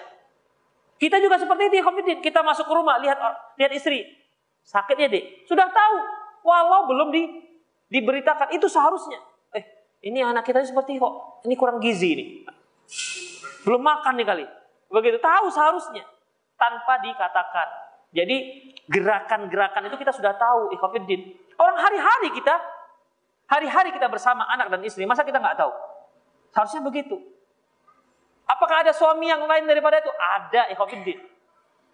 Istrinya begitu menyambut, dalam keadaan mata merah, kemudian menggigil. Eh, ngapain pula kamu menggigil-gigil begini? Udah ada sana-sana, sana. gak ada gigil-gigil begitu. Istrinya sudah gulung-gulung di kasur karena kesakitan. Dia Eh, bangun, sudah siang. Sudah sore kok masih tidur. Gak ngerti. Nah, ini ikhwafiddin. Demikian juga pada anak-anak. Terutama anak-anak yang perempuan. Ya, itu anak perempuan ikhwafiddin. Itu biasanya mengidolakan ayahnya. Mengidolakan ayahnya. Kalau ayahnya tidak jadi idola, dia bakal tak suka dengan ayahnya. Apalagi seorang ayah yang dia lihat menzolimi ibunya. Na'udzubillah. Dia akan benci dengan ayahnya. Dia Makanya sebenarnya anak-anak itu banyak kita rusak. Banyak rusak gara-gara orang tua. Kemudian apa lagi Hafiddin? Rahimanallahu iyyakum. Yaitu memang kita harus berlemah lembut kepada anak-anak. Bukan berarti kita tidak boleh bersikap tegas. Nah ini dia. Tetap harus tegas Bapak sebagai penanggung jawab rumah ini ada peraturan. Kasih tahu anak-anak. Peraturan ini gunanya untuk kalian-kalian juga, untuk anak-anak Bapak juga. Bukan untuk siapa-siapa. Maslahatnya fungsinya kembali kepada kepada anak-anak Bapak. Kasih tahu mereka. Jadi jangan sampai anak-anak merasa kita itu diktator. Bapak pulang-pulang buat peraturan. Kalau nggak kalau nggak ditaati akan dipukul. Nggak begitu, Khafidin. Bukan itu tujuan buat peraturan. Udah. Jadi Ikhwafiddin kita komunikasikan kepada anak-anak kita buat peraturan begini, fungsinya ini. Jadi mereka paham. Ketika dia melanggar, kita harus tegasin. Makanya Rasulullah wasallam bersabda, ya, "Alliku saut haitu yara yarahu ahlul bait." Gantungkan cambukmu di tempat yang bisa dilihat oleh keluargamu. Ya kalau kita rotan lah. Gantungkan rotanmu di tempat yang bisa dilihat oleh anak dan istrimu. Kemudian fa innahu adabun lahum. Itu sebagai adab untuk mereka. Jadi, nah kita punya peraturan begini, fungsinya begini gini gini. Nanti yang melanggar tuh ada rotan tuh. Nah, tahu dia. Jadi setiap kali dia lewat nampak rotan, oh, ini artinya ini bakal mendarat ke kaki ini kalau seandainya dilanggar. Itu menunjukkan rasa tegas, ya. Jangan seperti apa namanya seperti rotan itu seperti senjata rahasia. Begitu ada yang melanggar, sing petus begitu. Wah, masya Allah. Sampai-sampai si anak juga nggak tahu apa salahnya. Kan ada orang tua begitu. Dipukul dulu, kamu itu salah. Uh, dipukul dulu baru katakan salah. Sampai si anak dihukum tak mengerti apa salahnya. Ini ikhafidin akan merusak, akan merusak karakter si anak. Dan itu akan teringat. Saya masih ingat satu kejadian. Kepala saya dipukul oleh ibu saya pakai botol. Sampai sekarang teringat saya. Atas satu kejadian yang tidak saya lakukan. Jadi Khafidin itu dia. Kalau ada anak dia dihukum sementara dia tidak melakukan kesalahan itu akan dia ingat. Makanya ikhwatiddin kalau kita salah salah dalam menghukum minta maaf. Ya, minta maaf. Itu tidak menghilangkan wibawa kita. Nanti akan mengajarkan anak kita juga meminta maaf ketika dia ketika dia salah. Itulah ikhwatiddin rahimunallahu wa iyyakum. Jadi di sini lembut bukan berarti bukan berarti apa namanya lem, apa namanya bukan berarti tidak ada ketegasan. Lembut tapi jelas. Tegasnya jelas. Lembut tapi jelas batasan-batasannya. Nak sholat. Kalau kamu sudah berusia 10 tahun bapak pukul nanti. Jelas dia. Dan ketika sudah berusia 10 tahun nggak sholat benar dipukul. Jangan hanya sekedar ancaman. Ya. Jangan hanya sekedar ancaman. Kalau dia ngancam kita mengancam akan menghukum kalau melanggar peraturan ternyata setelah dia melanggar, kita tidak hukum, dia akan menganggap kita sepele. Tikhafiddin, ya, akan menganggap sepele. Kamu kalau nggak begini, nanti bapak akan begini hukumannya. Setelah dia langgar, kemudian kita nggak lakukan hukuman, maka itu akan dijadikan sebagai senjata. Tikhafiddin rahimahullah wa iyyakum. Kemudian, jangan kalah dengan rengekan anak. Anak-anak itu ikhafidin walaupun kecil-kecil seperti ini, ya masih usia berapa ini? Paling empat tahun. Itu jangan dikira mereka nggak ngerti. Ketika dia menginginkan sesuatu tidak kita beri dia menjerit. Setelah menjerit baru dapat dia akan lakukan berikutnya. Tandainya pak minta ini. Nggak mau Wah! udah begitu ya dia akan lakukan untuk berikut berikutnya saya lihat ada satu beberapa anak begitu jadi ketika dia mau main pasir, gak dikasih ayahnya, menjerit su. Dikeluarkannya suaranya sekencang-kencangnya. Sekencang-kencangnya kalah ayahnya. Diam dia. Akhirnya diberi, diberikan diberi izin main pasir. Kenapa? Itu senjatanya. Berikutnya begitu. Ya, minta uang sekian, gak dikasih. Wah, Ada model begitu. Ada model anak ini, model meras orang tua ketika datang tamu. Biasanya jajan seribu, datang tamu ya lima ribu. lima ribu, jangan kalah. Enggak, seribu. Ya, lima ribu, nangis. Enggak, seribu. Begitu, jangan kalah. Enggak apa-apa kita depan tamu. Ya, kalau kita kalah, masya Allah akan terjadi pemerasan-pemerasan berikutnya. Benar. Dia tanya, ada tamu, lima ribu ini. Itulah anak-anak ikhafidin rahimanallah wa iyyakum. Ada yang modelnya kalau sudah diminta nggak dikasih, guling-guling. Saya masih ingat dulu waktu kecil, kalau saya permintaan saya nggak dikasih, saya guling-guling sengaja cari tempat yang yang ada airnya, lumpur. Begitu. Nangis nggak dikasih, cari mana dia ada yang lumpur. Ah, di situ guling-guling. Ah, kenapa? Itu senjatanya itu. Kalau sudah guling-guling di lumpur, baru. Nah, makanya kita jangan kalah dengan anak-anak. Ya, demikian ikhafidin rahimanallah wa iyyakum.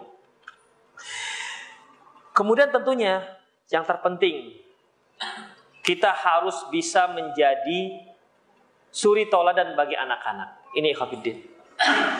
Jangan mengharapkan kita memiliki anak yang soleh dan solehah sementara kita sendiri tidak bisa menjadikan diri kita dan istri kita insan yang soleh dan solehah. Jangan melarang satu perbuatan sementara kita sendiri masih melakukannya. Nah, sholat anak sana, sholat maghrib sana ke masjid. Bapak, uh, bapak titip salam aja ya. Nggak bisa seperti itu. Nah, pakai jilbab lah. Pakai jilbab. Mama gimana? Uh, mama kan sudah tua, nggak penting nggak pakai jilbab. Jangan harap, ya. Nah, jangan merokok. Loh, bapak merokok. Bapak kan sudah kerja. Jadi kalau aku sudah kerja, boleh merokok pak? Nah, itu nantilah ceritanya. Begitu seringnya ikhwamiddin. Ya, kita nggak enak melihat anak kita merokok, tapi kita sendiri masih merokok di hadapan anak-anak. Minimal kalau kita nggak bisa mengurangi rokok, nggak bisa meninggalkan rokok, jangan merokok di hadapan anak-anak. Nanti dia akan tiru. Kalaupun dia nggak bisa beli, dia curi rokok ayahnya. Coba-coba apa sih rasanya kok ayahku? Rasanya kok nikmat sekali. Apa rasanya ya? Bapak ini memang gini juga. Nggak enak kok masih. Begitu jadinya. Ekofidin. Akhirnya dia coba, coba, coba. Akhirnya menjadi kecanduan. Gara-gara melihat ayahnya. Ini kan ekofidin. Ya. Makanya umumnya ayah yang merokok, anaknya merokok. Umumnya, umumnya ya saya katakan ya, umumnya. Kenapa? Karena dia tiru ayahnya. Demikian. Kemudian apalagi khafidin rahimanallahu wa iyyakum yaitu jangan senakal apa pun anak kita jangan didoakan keburukan. Jangan. Ya. Jangan doakan keburukan. Sebagaimana sabda Rasulullah, la tad'u ala anfusikum wa la tad'u ala auladikum. Jangan kalian berdoa buruk terhadap diri kalian dan doa buruk terhadap anak-anak kalian, jangan nakal anaknya, kemudian dia doa, eh modar gue. Dia minta anaknya supaya mati. Semoga kamu mati, kan itu artinya. Padahal kalau betul-betul anaknya mati, yang pertama nangis siapa? Orang tua. Jangan sekali-sekali Hafiddin. Ya, jangan sekali-sekali. Kalau kita marah sekali, Masya Allah, Allah yahdik. Semoga Allah memberimu hidayah. Begitu. Marah kita, Masya Allah, semoga Allah menjadikan kamu hafal 30 juz. Begitu kalau marah. Ya. Jangan doanya yang buruk.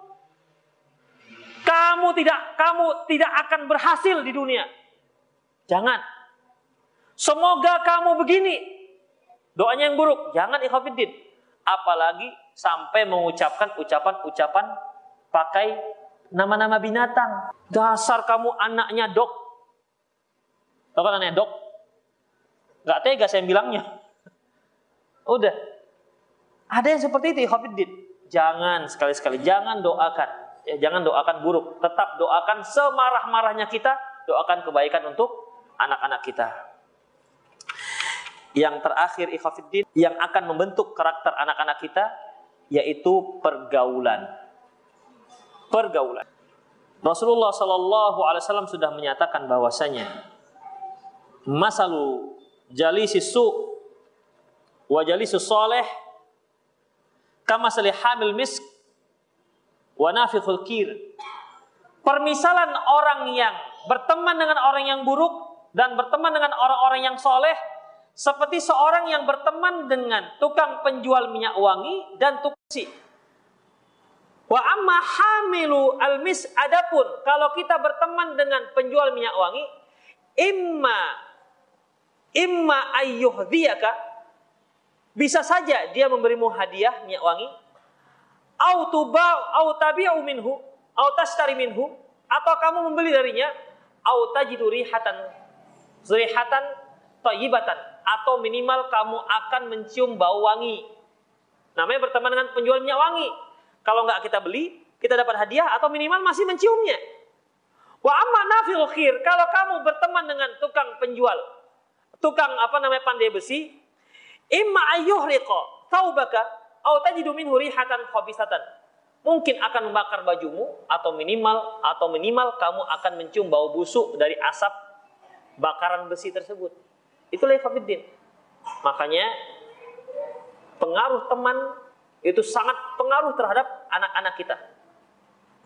Sampai Rasulullah sallallahu alaihi mengatakan bahwasanya i'tabirun nas bi akhdanihim. Kalau kamu mau menilai seseorang, lihat siapa teman-temannya. Al muslimu yattabi'ul muslim. Seorang muslim pasti dia akan berteman dengan orang muslim.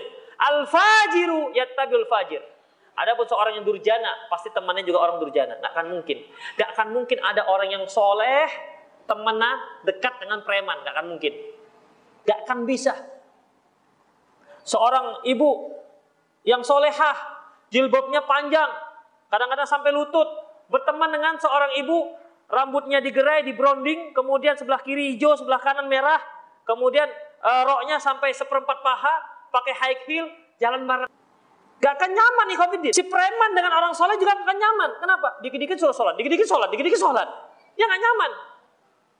Ya, yang sholat juga akan nyaman orang preman ini. Kenapa? Karena kalau dia jalan bareng, matanya tuh kadang-kadang gangguin anak gadis orang. Begitu. Di sebelah kanannya pakai tato semua. Sementara sebelah kirinya orang soleh gak akan mungkin bisa. Makanya Khofiddin bergaul. Pilihkan anak kita teman gaul yang baik. Kalau dia sekolah, pilihkan sekolah bukan yang yang penting bangunannya megah, bukan. Ya, pilihkan sekolah di situ komunitas orang-orang soleh dan solehah. Walaupun mungkin gubuk, tidak apa-apa. Yang penting kita tahu yakin sekali ini orangnya orang-orang baik-baik. Tidak harus apa namanya bangunan megah tidak harus sih Itu dia. Supaya dia mendapat teman yang soleh. Apa kata Abdullah bin Mas'ud? Abdullah bin Mas'ud radhiyallahu anhu pernah berkata, ikhwatiddin, uh, afwan dari dari al, dari Adi bin Zaid al-Ibadi mengatakan, "Anil mar'i la tas'al." Kamu tidak usah bertanya tentang bagaimana seseorang. Was'al an qarinihi. Cukup kamu bertanya siapa temannya. Fakullu qarinin bil muqarni yuqtada. Karena masing-masing orang dia akan berteman dengan masing-masing orang akan mengikuti teman dekatnya. Itulah dia. Jadi kalau kita mau menilai, ibu mau nilai bagaimana suami ibu. Ya, kok suami Assalamualaikum bagus dengan istrinya di dalam rumah. Kita ingin tahu, ibu ingin tahu bagaimana suami ibu di luar rumah. Nah, lihat siapa teman-temannya. Kalau suami ibu ternyata teman dengan orang-orang yang suka dugem, suka kafe, suka apa apa namanya suka kalau malam suka di night club misalnya, itulah itulah suami ibu. Itulah dia. Tapi kalau ibu lihat suami ibu, teman-temannya baik-baik, orang-orang masjid, nah itulah suami ibu. Demikian ikhwafiddin. Karena kalau dengan istri bisa saja seorang suami itu bersandiwara. Assalamualaikum warahmatullahi wabarakatuh. Apa kabar anak istriku? Nah, bisa saja seperti itu. Bapak mau ngasih nasihat innal hamdalillah nahmadu wa Bisa saja dibuat. Ya. Padahal di, di luar dia dengan siapa? Demikian juga kalau kita mau menilai anak-anak kita di luar rumah dengan siapa? Bagaimana dia? Lihat siapa kawannya. Walaupun di rumah dia assalamualaikum, kemudian Sofi, masya Allah, kiri kanan, tangan bapaknya. Kita mau tahu di rumah berapa banyak orang tua ketika dia mendengar anaknya terlibat narkoba seolah-olah dia mendengar sesuatu yang gak dipercaya. Anak saya itu baik, Gak akan mungkin, gak akan mungkin gimana? Di luar siapa yang tahu? Kalau bapak dan ibu menyelidiki anak bapak dan ibu, ternyata temannya dengan yang funky-funky itu, yang gak mandi tiga minggu, yang kemudian pakai pakai ranti dari ke belakang, kemudian pakai lahar di telinga segini, ya, atau apalah namanya, udah, atau teman-temannya pembalap misalnya, ya, atau pakai itu yang pakai Vespa yang banyak roda-rodanya itu, sering lewat depan ini. itulah temannya, itulah anak ibu. Demikian. Kalau bapak mau mengetahui istri bapak itu bagaimana, lihat. Lihat siapa temannya. Kalau teman-temannya para wanita-wanita sosialita, begitu. Tasnya harus yang bermerek walaupun KW. Udah, begitulah. Demikian. Tapi kalau temannya bagus-bagus, jilbabnya bagus, orang pengajian, itulah itulah istri istri bapak. Makanya ikhwatiddin rahimanallahu wa iyyakum, teman itu sangat berpengaruh. Ya, terhadap diri kita. Oleh karena itu, kita banyak yang kita rasakan, kita bagus mendidik anak kita di, di dalam rumah dari bahasanya sopan santunnya. Eh, pada suatu hari ketika dia tengkar dengan adiknya keluar bahasa-bahasa yang nggak baik. Dari mana dia dapat ini? Di rumah tidak ada kosakata seperti itu. Tak pernah ada. Tapi kok ini anak dapat. Dari mana dia dapati? Hah? Dari luar. Makanya hati-hati. Begitu kita ketahui anak kita bahasa seperti itu, langsung basmi habis. Nah, jangan. Ini bahasa nggak baik. Kadang-kadang orang tua aja nggak ngerti. Nggak peduli dia bahasa anak itu baik apa tidak. Sebagaimana yang sering saya singgung. Ada anak kecil yang baru ngomong. ya Baru ngomong. Dia bilang pada anaknya, ih mama mampus, mama mampus. Ih pandai kali anakku bijak sekali. Pan bahasanya juga bahasa kotor sudah. Mama bodoh, mama bodoh katanya. Mamanya bangga. Bijak kali anak bin, Masya Allah. Itu yang sering ikhwafiddin.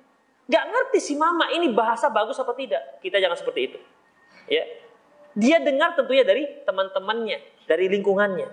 Makanya sterilkan anak kita dari pergaulan yang buruk. Sterilkan. Karena itu akan berpengaruh dengan dengan karakter dia.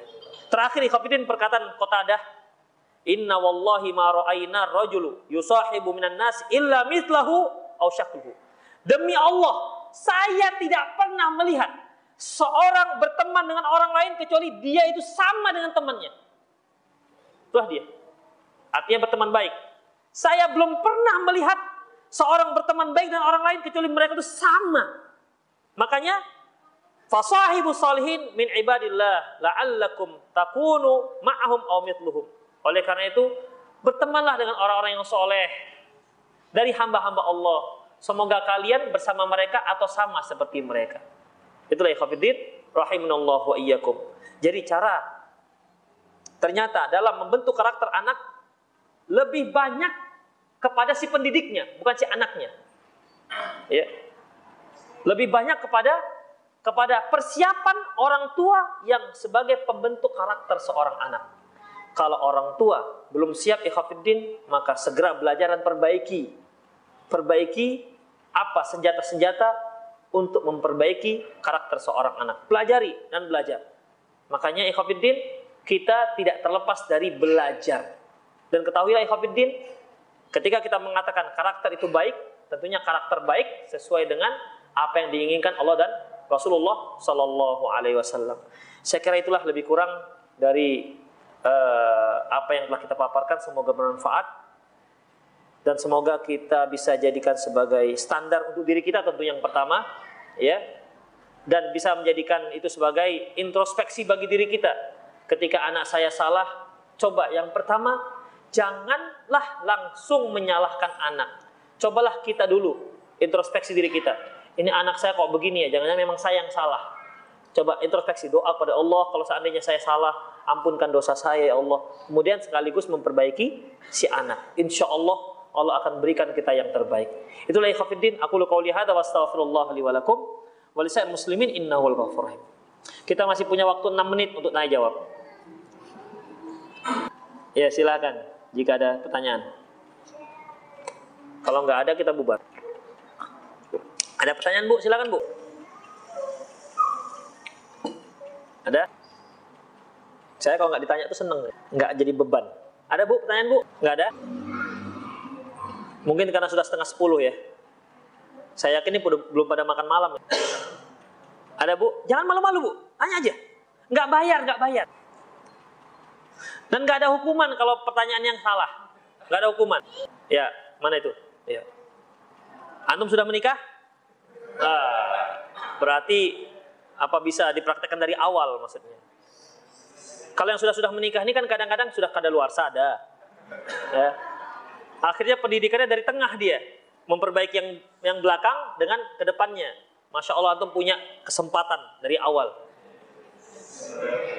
Berapa usia antum? Dua tiga ya, masih kecil emang. ya silakan. Itu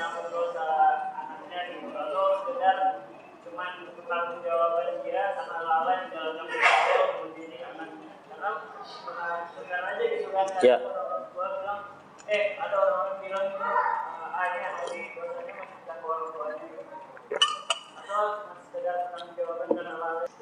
Itu bisa dua-dua.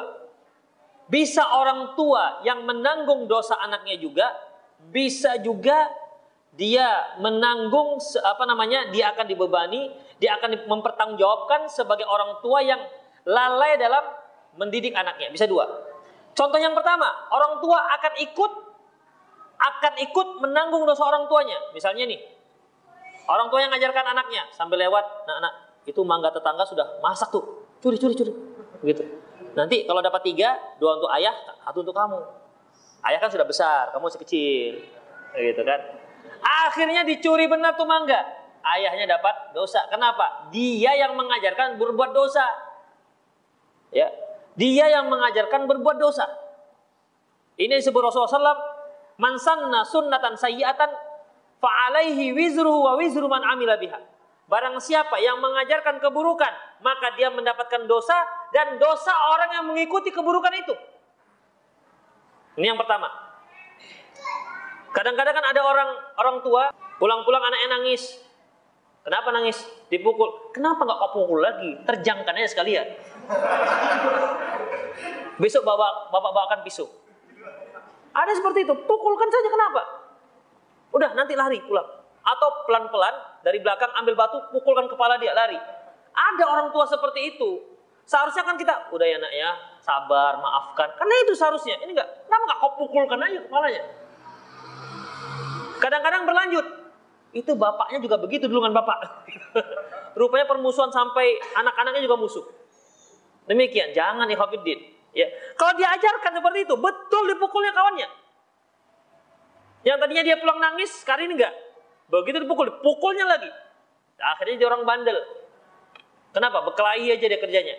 Karena perkelahian itu kan ikhwafiddin terjadi satu sama-sama keras. Coba yang satu berani, satu nggak berani. Terjadi perkelahian. Nggak terjadi. Demikian. Kalau satu keras, dua-dua keras, terjadi perkelahian. Makanya jangan kita suruh anak kita seperti itu. Udah maafkan saja nak ya, maafkan. Kalau sudah keterlaluan kita yang datang. Demikian. Rahimanallahu iyyakum. Yang begitu-begitu jangan diajarkan berani. Yang diajarkan berani, berani me menegakkan kebenaran. Berani kalau dia dalam keadaan benar, dia akan berani ya menopangnya. Demikian ikhwatiddin. Kemudian dia akan mempertanggungjawabkan atas semua yang dia pimpin. Misalnya nih, orang tua memiliki anak. Kenapa, Bu? Belanggar? Tabrakan. Orang tua misalnya punya anak nggak sholat, sudah balik nggak sholat juga. Apakah orang tua akan menanggung dosa si anak ketika si anak nggak sholat? Enggak. Kenapa? Karena wala taziru waziratu wizra ukhra. Sesungguhnya seorang tidak akan menanggung dosa orang lain, tetapi dia akan mengandung uh, mengan, apa mana, menanggung dosa karena dia tidak mendidik anaknya. Itu dia. Teledor dalam mendidik anaknya. Demikian. Jadi mungkin dua. Mungkin juga dia menanggung dosa, mungkin juga dikarenakan teledor dalam memberikan tanggung jawab. Kullukum ra'in wa kullukum mas'ulun an ra'iyati. Semua kalian itu merupakan pemimpin, masing-masing pemimpin sesuai dengan apa yang akan diminta pertanggungjawaban sesuai dengan apa yang dia pimpin. Silakan jika ada pertanyaan lain. Ya, Ibu, silakan. Ibu dulu, Pak.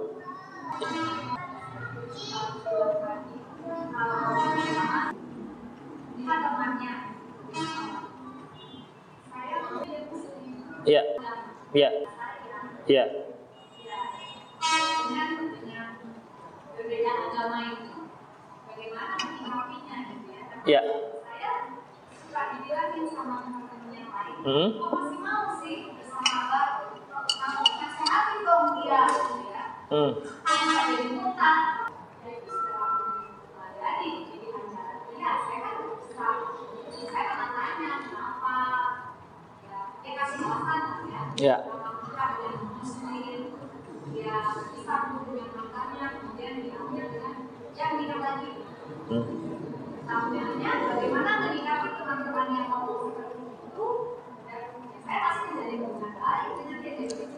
yang dimaksud dalam hadis itu akhdan.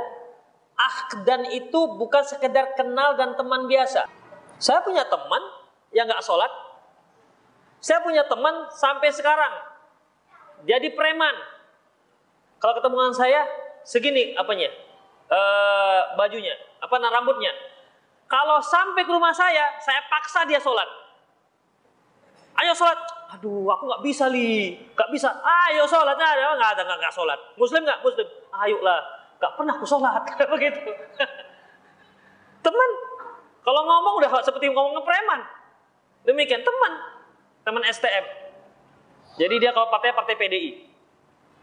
Itu dia. Dia dia juga menjadi tim sukses beberapa anggota DPR. Dan berhasil anggota DPR-nya. Demikian. Teman, tapi kan bukan akhdan, bukan teman dekat. Ya, bukan teman dekat.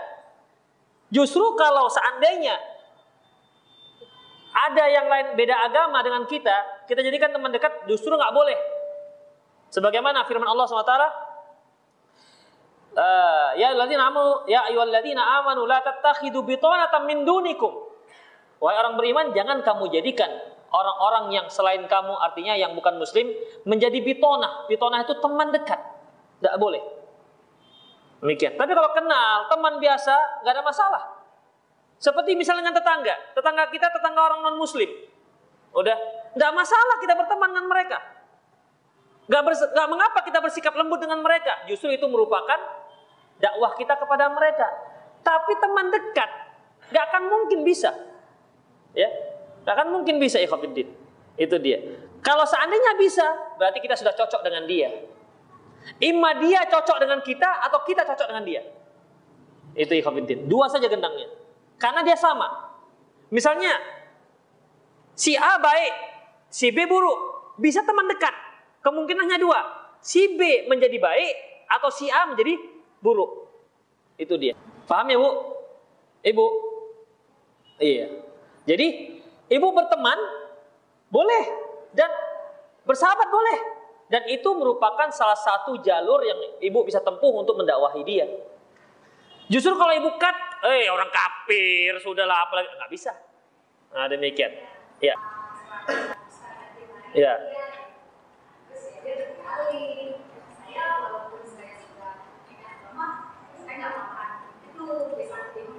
Iya. Ibu bilang, mendingan ibu, mendingan ibu makan B2 tapi agama Islam ketimbang ibu kafir tapi nggak makan B2. Bilang gitu. iya kan? Mana lebih baik? Dia kafir, nggak makan B2. Dengan dia muslim tapi makan B2, mana lebih mendingan? Memang dua-dua nggak ada mendingan, tapi yang lebih baik yang mana? Yang muslim Ikhwanuddin, tapi dia dosa. Kalau ini kafir, jelas masuk neraka dan kekal selamanya. Seorang muslim makan B2, haram masuk neraka. Pada suatu hari akan keluar dari neraka. Tapi kalau dia kafir, semuanya makan bagus. Kami tidak makan yang haram-haram yang dihalal, yang diharamkan oleh kaum muslimin. Kami makan yang pokoknya kalau orang muslim mengatakan halal itu yang kami makan. Tapi kami masih Kristen misalnya. Tetap masuk neraka jahanam. Kekal selamanya. Karena yang penting itu yang pertama adalah masalah akidah. Ada yang lain? Silakan Pak.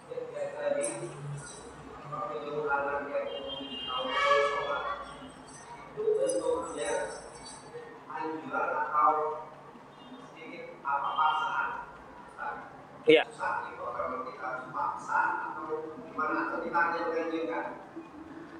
Kalau kata muru, perintahkan, itu bukan anjuran. Muru itu perintah. Perintah bukan anjuran. Pada dasarnya perintah itu hukumnya dipaksakan. Harus kita paksa tuh anak. Ya tentu paksa di sini kan ada caranya. Ya. Bukan paksa, nak bangun. Bangun. Bukan begitu kan? Tapi dia paksa tapi dengan cara kondisi dia sebagai anak itu bagaimana? Nah, demikian. Memang dipaksa. Misalnya, nak bangun nak, ayo, ayo, ayo, diangkat dia, digendong dia, kan dipaksa namanya ini, ya. Dicucikan, wah, dicucikan mukanya, begitu kan? Enggak juga kalau keran dihidupkan gini kan. Sana begitu. Misalnya, itu kan dipaksa, tapi caranya kan lembut sebenarnya. Kalau anjuran, nah, sholat nah, ngantuk pak, ya sudahlah. Kan gitu anjuran namanya, ya. Dia nggak akan mau. Demikian. Dan itu sebentar ikhwafiddin. Paling setahun dua tahun setelah itu, masya Allah, nggak perlu lagi kita menyuruh. Insya Allah udah sholat nak belum pergi dia sholat sholat sana udah nggak capek awal-awal memang capek awal-awal saja paling setahun mungkin juga setengah tahun. Setelah itu masya Allah mudah. Apalagi setelah dia berusia 10 tahun udah. Insya Allah sholat itu sudah menjadi darah daging dia sudah. Nggak kita suruh dia akan sholat. Jadi kita hanya tinggal apa namanya cek-cek aja. Udah sholat udah ya? Udah sholat udah ya? Begitu. Udah sholat belum ya? Segera sholatnya begitu. Gitu aja udah. Tadi kalau mudah tapi kalau sudah remaja belum sholat masya Allah itu. Nyuruh sholatnya naudzubillah min dalik. Itu susah kalau sudah dia remaja apalagi dia sudah punya teman-teman yang tak sholat naudzubillah. Akan susah ada saja alasannya untuk tidak sholat. Demikian ikhwatiddin kalau itu memang sudah ekstra. Sudah ekstra. Sudah usia misalnya sudah usia 19 itu sudah tidak bisa main pukul lagi pak kalau kita pukul dia nangkis dan bisa jadi dia mukul kita saya ada teman entah bagaimana dia nyuruh anaknya sholat sudah dewasa mungkin sudah usia 18an. Gak mau si anak dipiting oleh orang tua, dibanting oleh orang tuanya. Mul seperti main gulat begitu. Besoknya anaknya begitu mau dipiting ayahnya, dia pun kuda-kuda. Begitu. seperti mau latihan begitu. Jadi akhirnya piting-pitingan orang tua. Karena dia sudah besar, tidak bisa digitukan. Makanya peranan ibu di sini sangat penting. Kadang-kadang kita sebagai ayah, kesan itu kan lebih keras dibandingkan ibu. Ibu, dia itu lebih mudah meluluhkan anaknya. Dengan apa? Dengan air matanya. Kita kan susah keluar air mata. Nah, kalau susah. susah kami tidak bisa. Tapi kalau ibu bisa. Makanya ibu itu sangat sangat pengaruh sekali dengan anak-anak. Kalau dia dekat dengan anaknya, masya Allah, itu senjata kita luar biasa. Sang suami tinggal nanya aja, dek, tolonglah ini anak, begitu. Ya udah istri yang bermain dia. Tapi kalau istri pun nggak dekat dengan anak-anak, masya Allah udah. Tapi ada juga anak itu dekat dengan dengan ayahnya. Saya kenal dekat dengan ayahnya, dengan emaknya malah nggak kena nggak nggak dekat. Kenapa? Karena anaknya nggak anak ibunya nggak peduli dengan anaknya. Ada yang seperti itu. Ada. Tapi umumnya seorang ibu itu dekat dengan dengan anaknya. Ya dari dari kecil juga dengan ibunya, ibu yang di rumah. Kita kan keluar masuk keluar masuk, pergi pagi, pulang petang begitu. Demikian. Jadi sebagai seorang ayah, biarlah menyelesaikan masalah-masalah besar saja. Itu dia. Masalah-masalah di rumah, istri kita yang menyelesaikannya. Kan enak jadi tugasnya. Jangan sampai masalah anak gak terima rapot, kita juga ngurus. Ibunya ngapa? Lagi belanja, cari tas yang Michael Cross yang terbaru. Misalnya, ada demikian. Si ibu memang, ibu. Saya saya perhatikan memang ibu memang. Yang paling efektif menasihati anak itu ibu. Si ayah, ya, si ayah dengan memberikan masukan bagus begitu.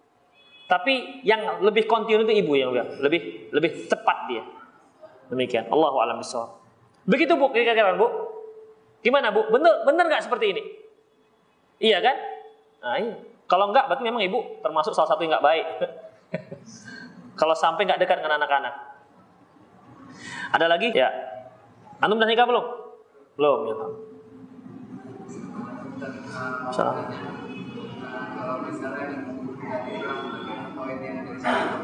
Ya. Ya.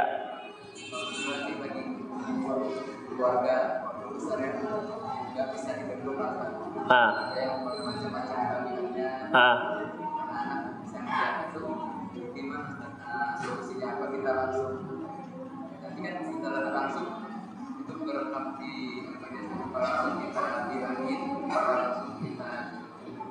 bahwa orangnya gitu langsung jangan seperti orang ini iya iya iya paham paham satu aja dulu udah berjam 10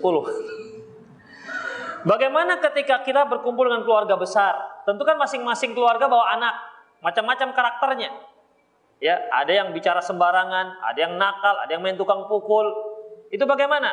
Sementara anak kita terbiasa kita kita apa namanya? Kita kita apa namanya? Kita jaga, kita protek dengan baik. Itu bagaimana? Ikhafiddin, rahimanallah wa iyyakum. Kita tetap terus memproteknya.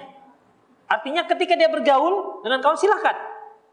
Tapi ketika kita melihat ada satu perkara yang buruk yang dia serap, segera kita basmi. Karena Ikhafiddin, anak-anak itu merupakan salah satu unsur dalam masyarakat. Tidak bisa dia dengan kita aja. Pada suatu hari dia akan terjun ke masyarakat. Dia harus pandai bermasyarakat. Di mana ketika dia akan mendapatkan suatu perbuatan yang buruk di tengah masyarakat, dia tidak boleh terpengaruh dengan masyarakat yang buruk. Dia harus menjadi orang yang bisa memperbaiki masyarakat. Itu dia. Itu yang kita inginkan. Ya. Jadi bukan menjadikan anak kita itu kuper, kurang pergaulan, nggak bisa nggak bisa bergaul. Karena apa? Takut nanti bergaul ini nanti rusak, nanti sana rusak. Nggak begitu. Kita ingin jadikan anak kita itu seorang yang musleh, yang memperbaiki orang lain. Makanya Rasulullah SAW mengatakan, al mu'min yukhalitun nas wa yasbir ala adahu khairum minal mu'min la yukhalitun nas wa la yasbir ala adahum. Seorang mukmin yang dia berbaur dengan masyarakat, seorang mukmin yang berbaur dengan masyarakat. Ya Bu ya? Ya kan Bu? Apa Bu? Apa yang iya? seorang mukmin yang bergaul dengan masyarakat dan dia sabar dengan dengan ocehan masyarakat, sabar dengan kemungkaran masyarakat. Khairun, lebih baik ketimbang dengan seorang mukmin la yukhalitun nas, tidak berbaur dengan masyarakat. Aduh, banyak kali maksiat. Adalah saya tinggal di puncak gunung Sibaya aja lah misalnya. Gak bisa bergaul dengan masyarakat, takut dia. Ya. Seorang mukmin yang bersabar berbaur dengan masyarakat itu lebih baik ketimbang seorang mukmin yang tidak sabar dan tidak mau berbaur dengan masyarakat. Kita itu ikhwafiddin. Kita ketika kita disuruh berilmu, disuruh kita beramal. Setelah kita disuruh beramal, kita diperintahkan berdakwah. Berdakwah itu dengan orang, bukan dengan monyet. Kalau kita hidup di hutan, ke siapa kita dakwah? kumpulin monyet-monyet, hei monyet-monyet sekalian. Begitu. Gak bisa. Justru ladang dakwah itu di tengah masyarakat. Makanya kita harus bisa terjun ke tengah masyarakat. Itu ikhafiddin. Makanya Rasulullah katakan, badal Islamu gharib. Islam itu muncul dalam keadaan asing. Wa sayaudu ghariban. Dan akan kembali asing. Fatu bali ghuraba. Maka gembiralah bagi orang yang asing. Asing di sini bukan karena aneh. Anehnya dikarenakan apa? Ikhwafiddin. Dia baik sendiri tengah-tengah masyarakat yang sudah kacau. Dalam sebuah hadis disebutkan yaitu mereka yang memperbaiki masyarakat yang sudah kacau. Itulah orang gharib namanya. Orang yang asing di sini. Jadi bukan asing di situ aneh. Ya, orang semua pakai kemeja, dia sendiri yang pakai pakai pakaian suku Asmat. Aneh juga, tapi bukan itu yang dimaksud. Demikian ikhwati. Habis ya? Alhamdulillah habis. Ibu yang dibalik-balik tabir ada pertanyaan? Enggak ada, alhamdulillah. Demikianlah ikhwatiddin rahimanallah wa iyyakum. Semoga apa yang kita sampaikan bermanfaat. Lebih kurang mohon maaf. Aku lu qauli hadza wa astaghfirullah li wa lakum. Wa lisal muslimin innahu ghafurur rahim. Subhanakallahumma rabbana wa bihamdik asyhadu an la ilaha illa anta astaghfiruka wa atubu ilaik. Assalamualaikum warahmatullahi wabarakatuh.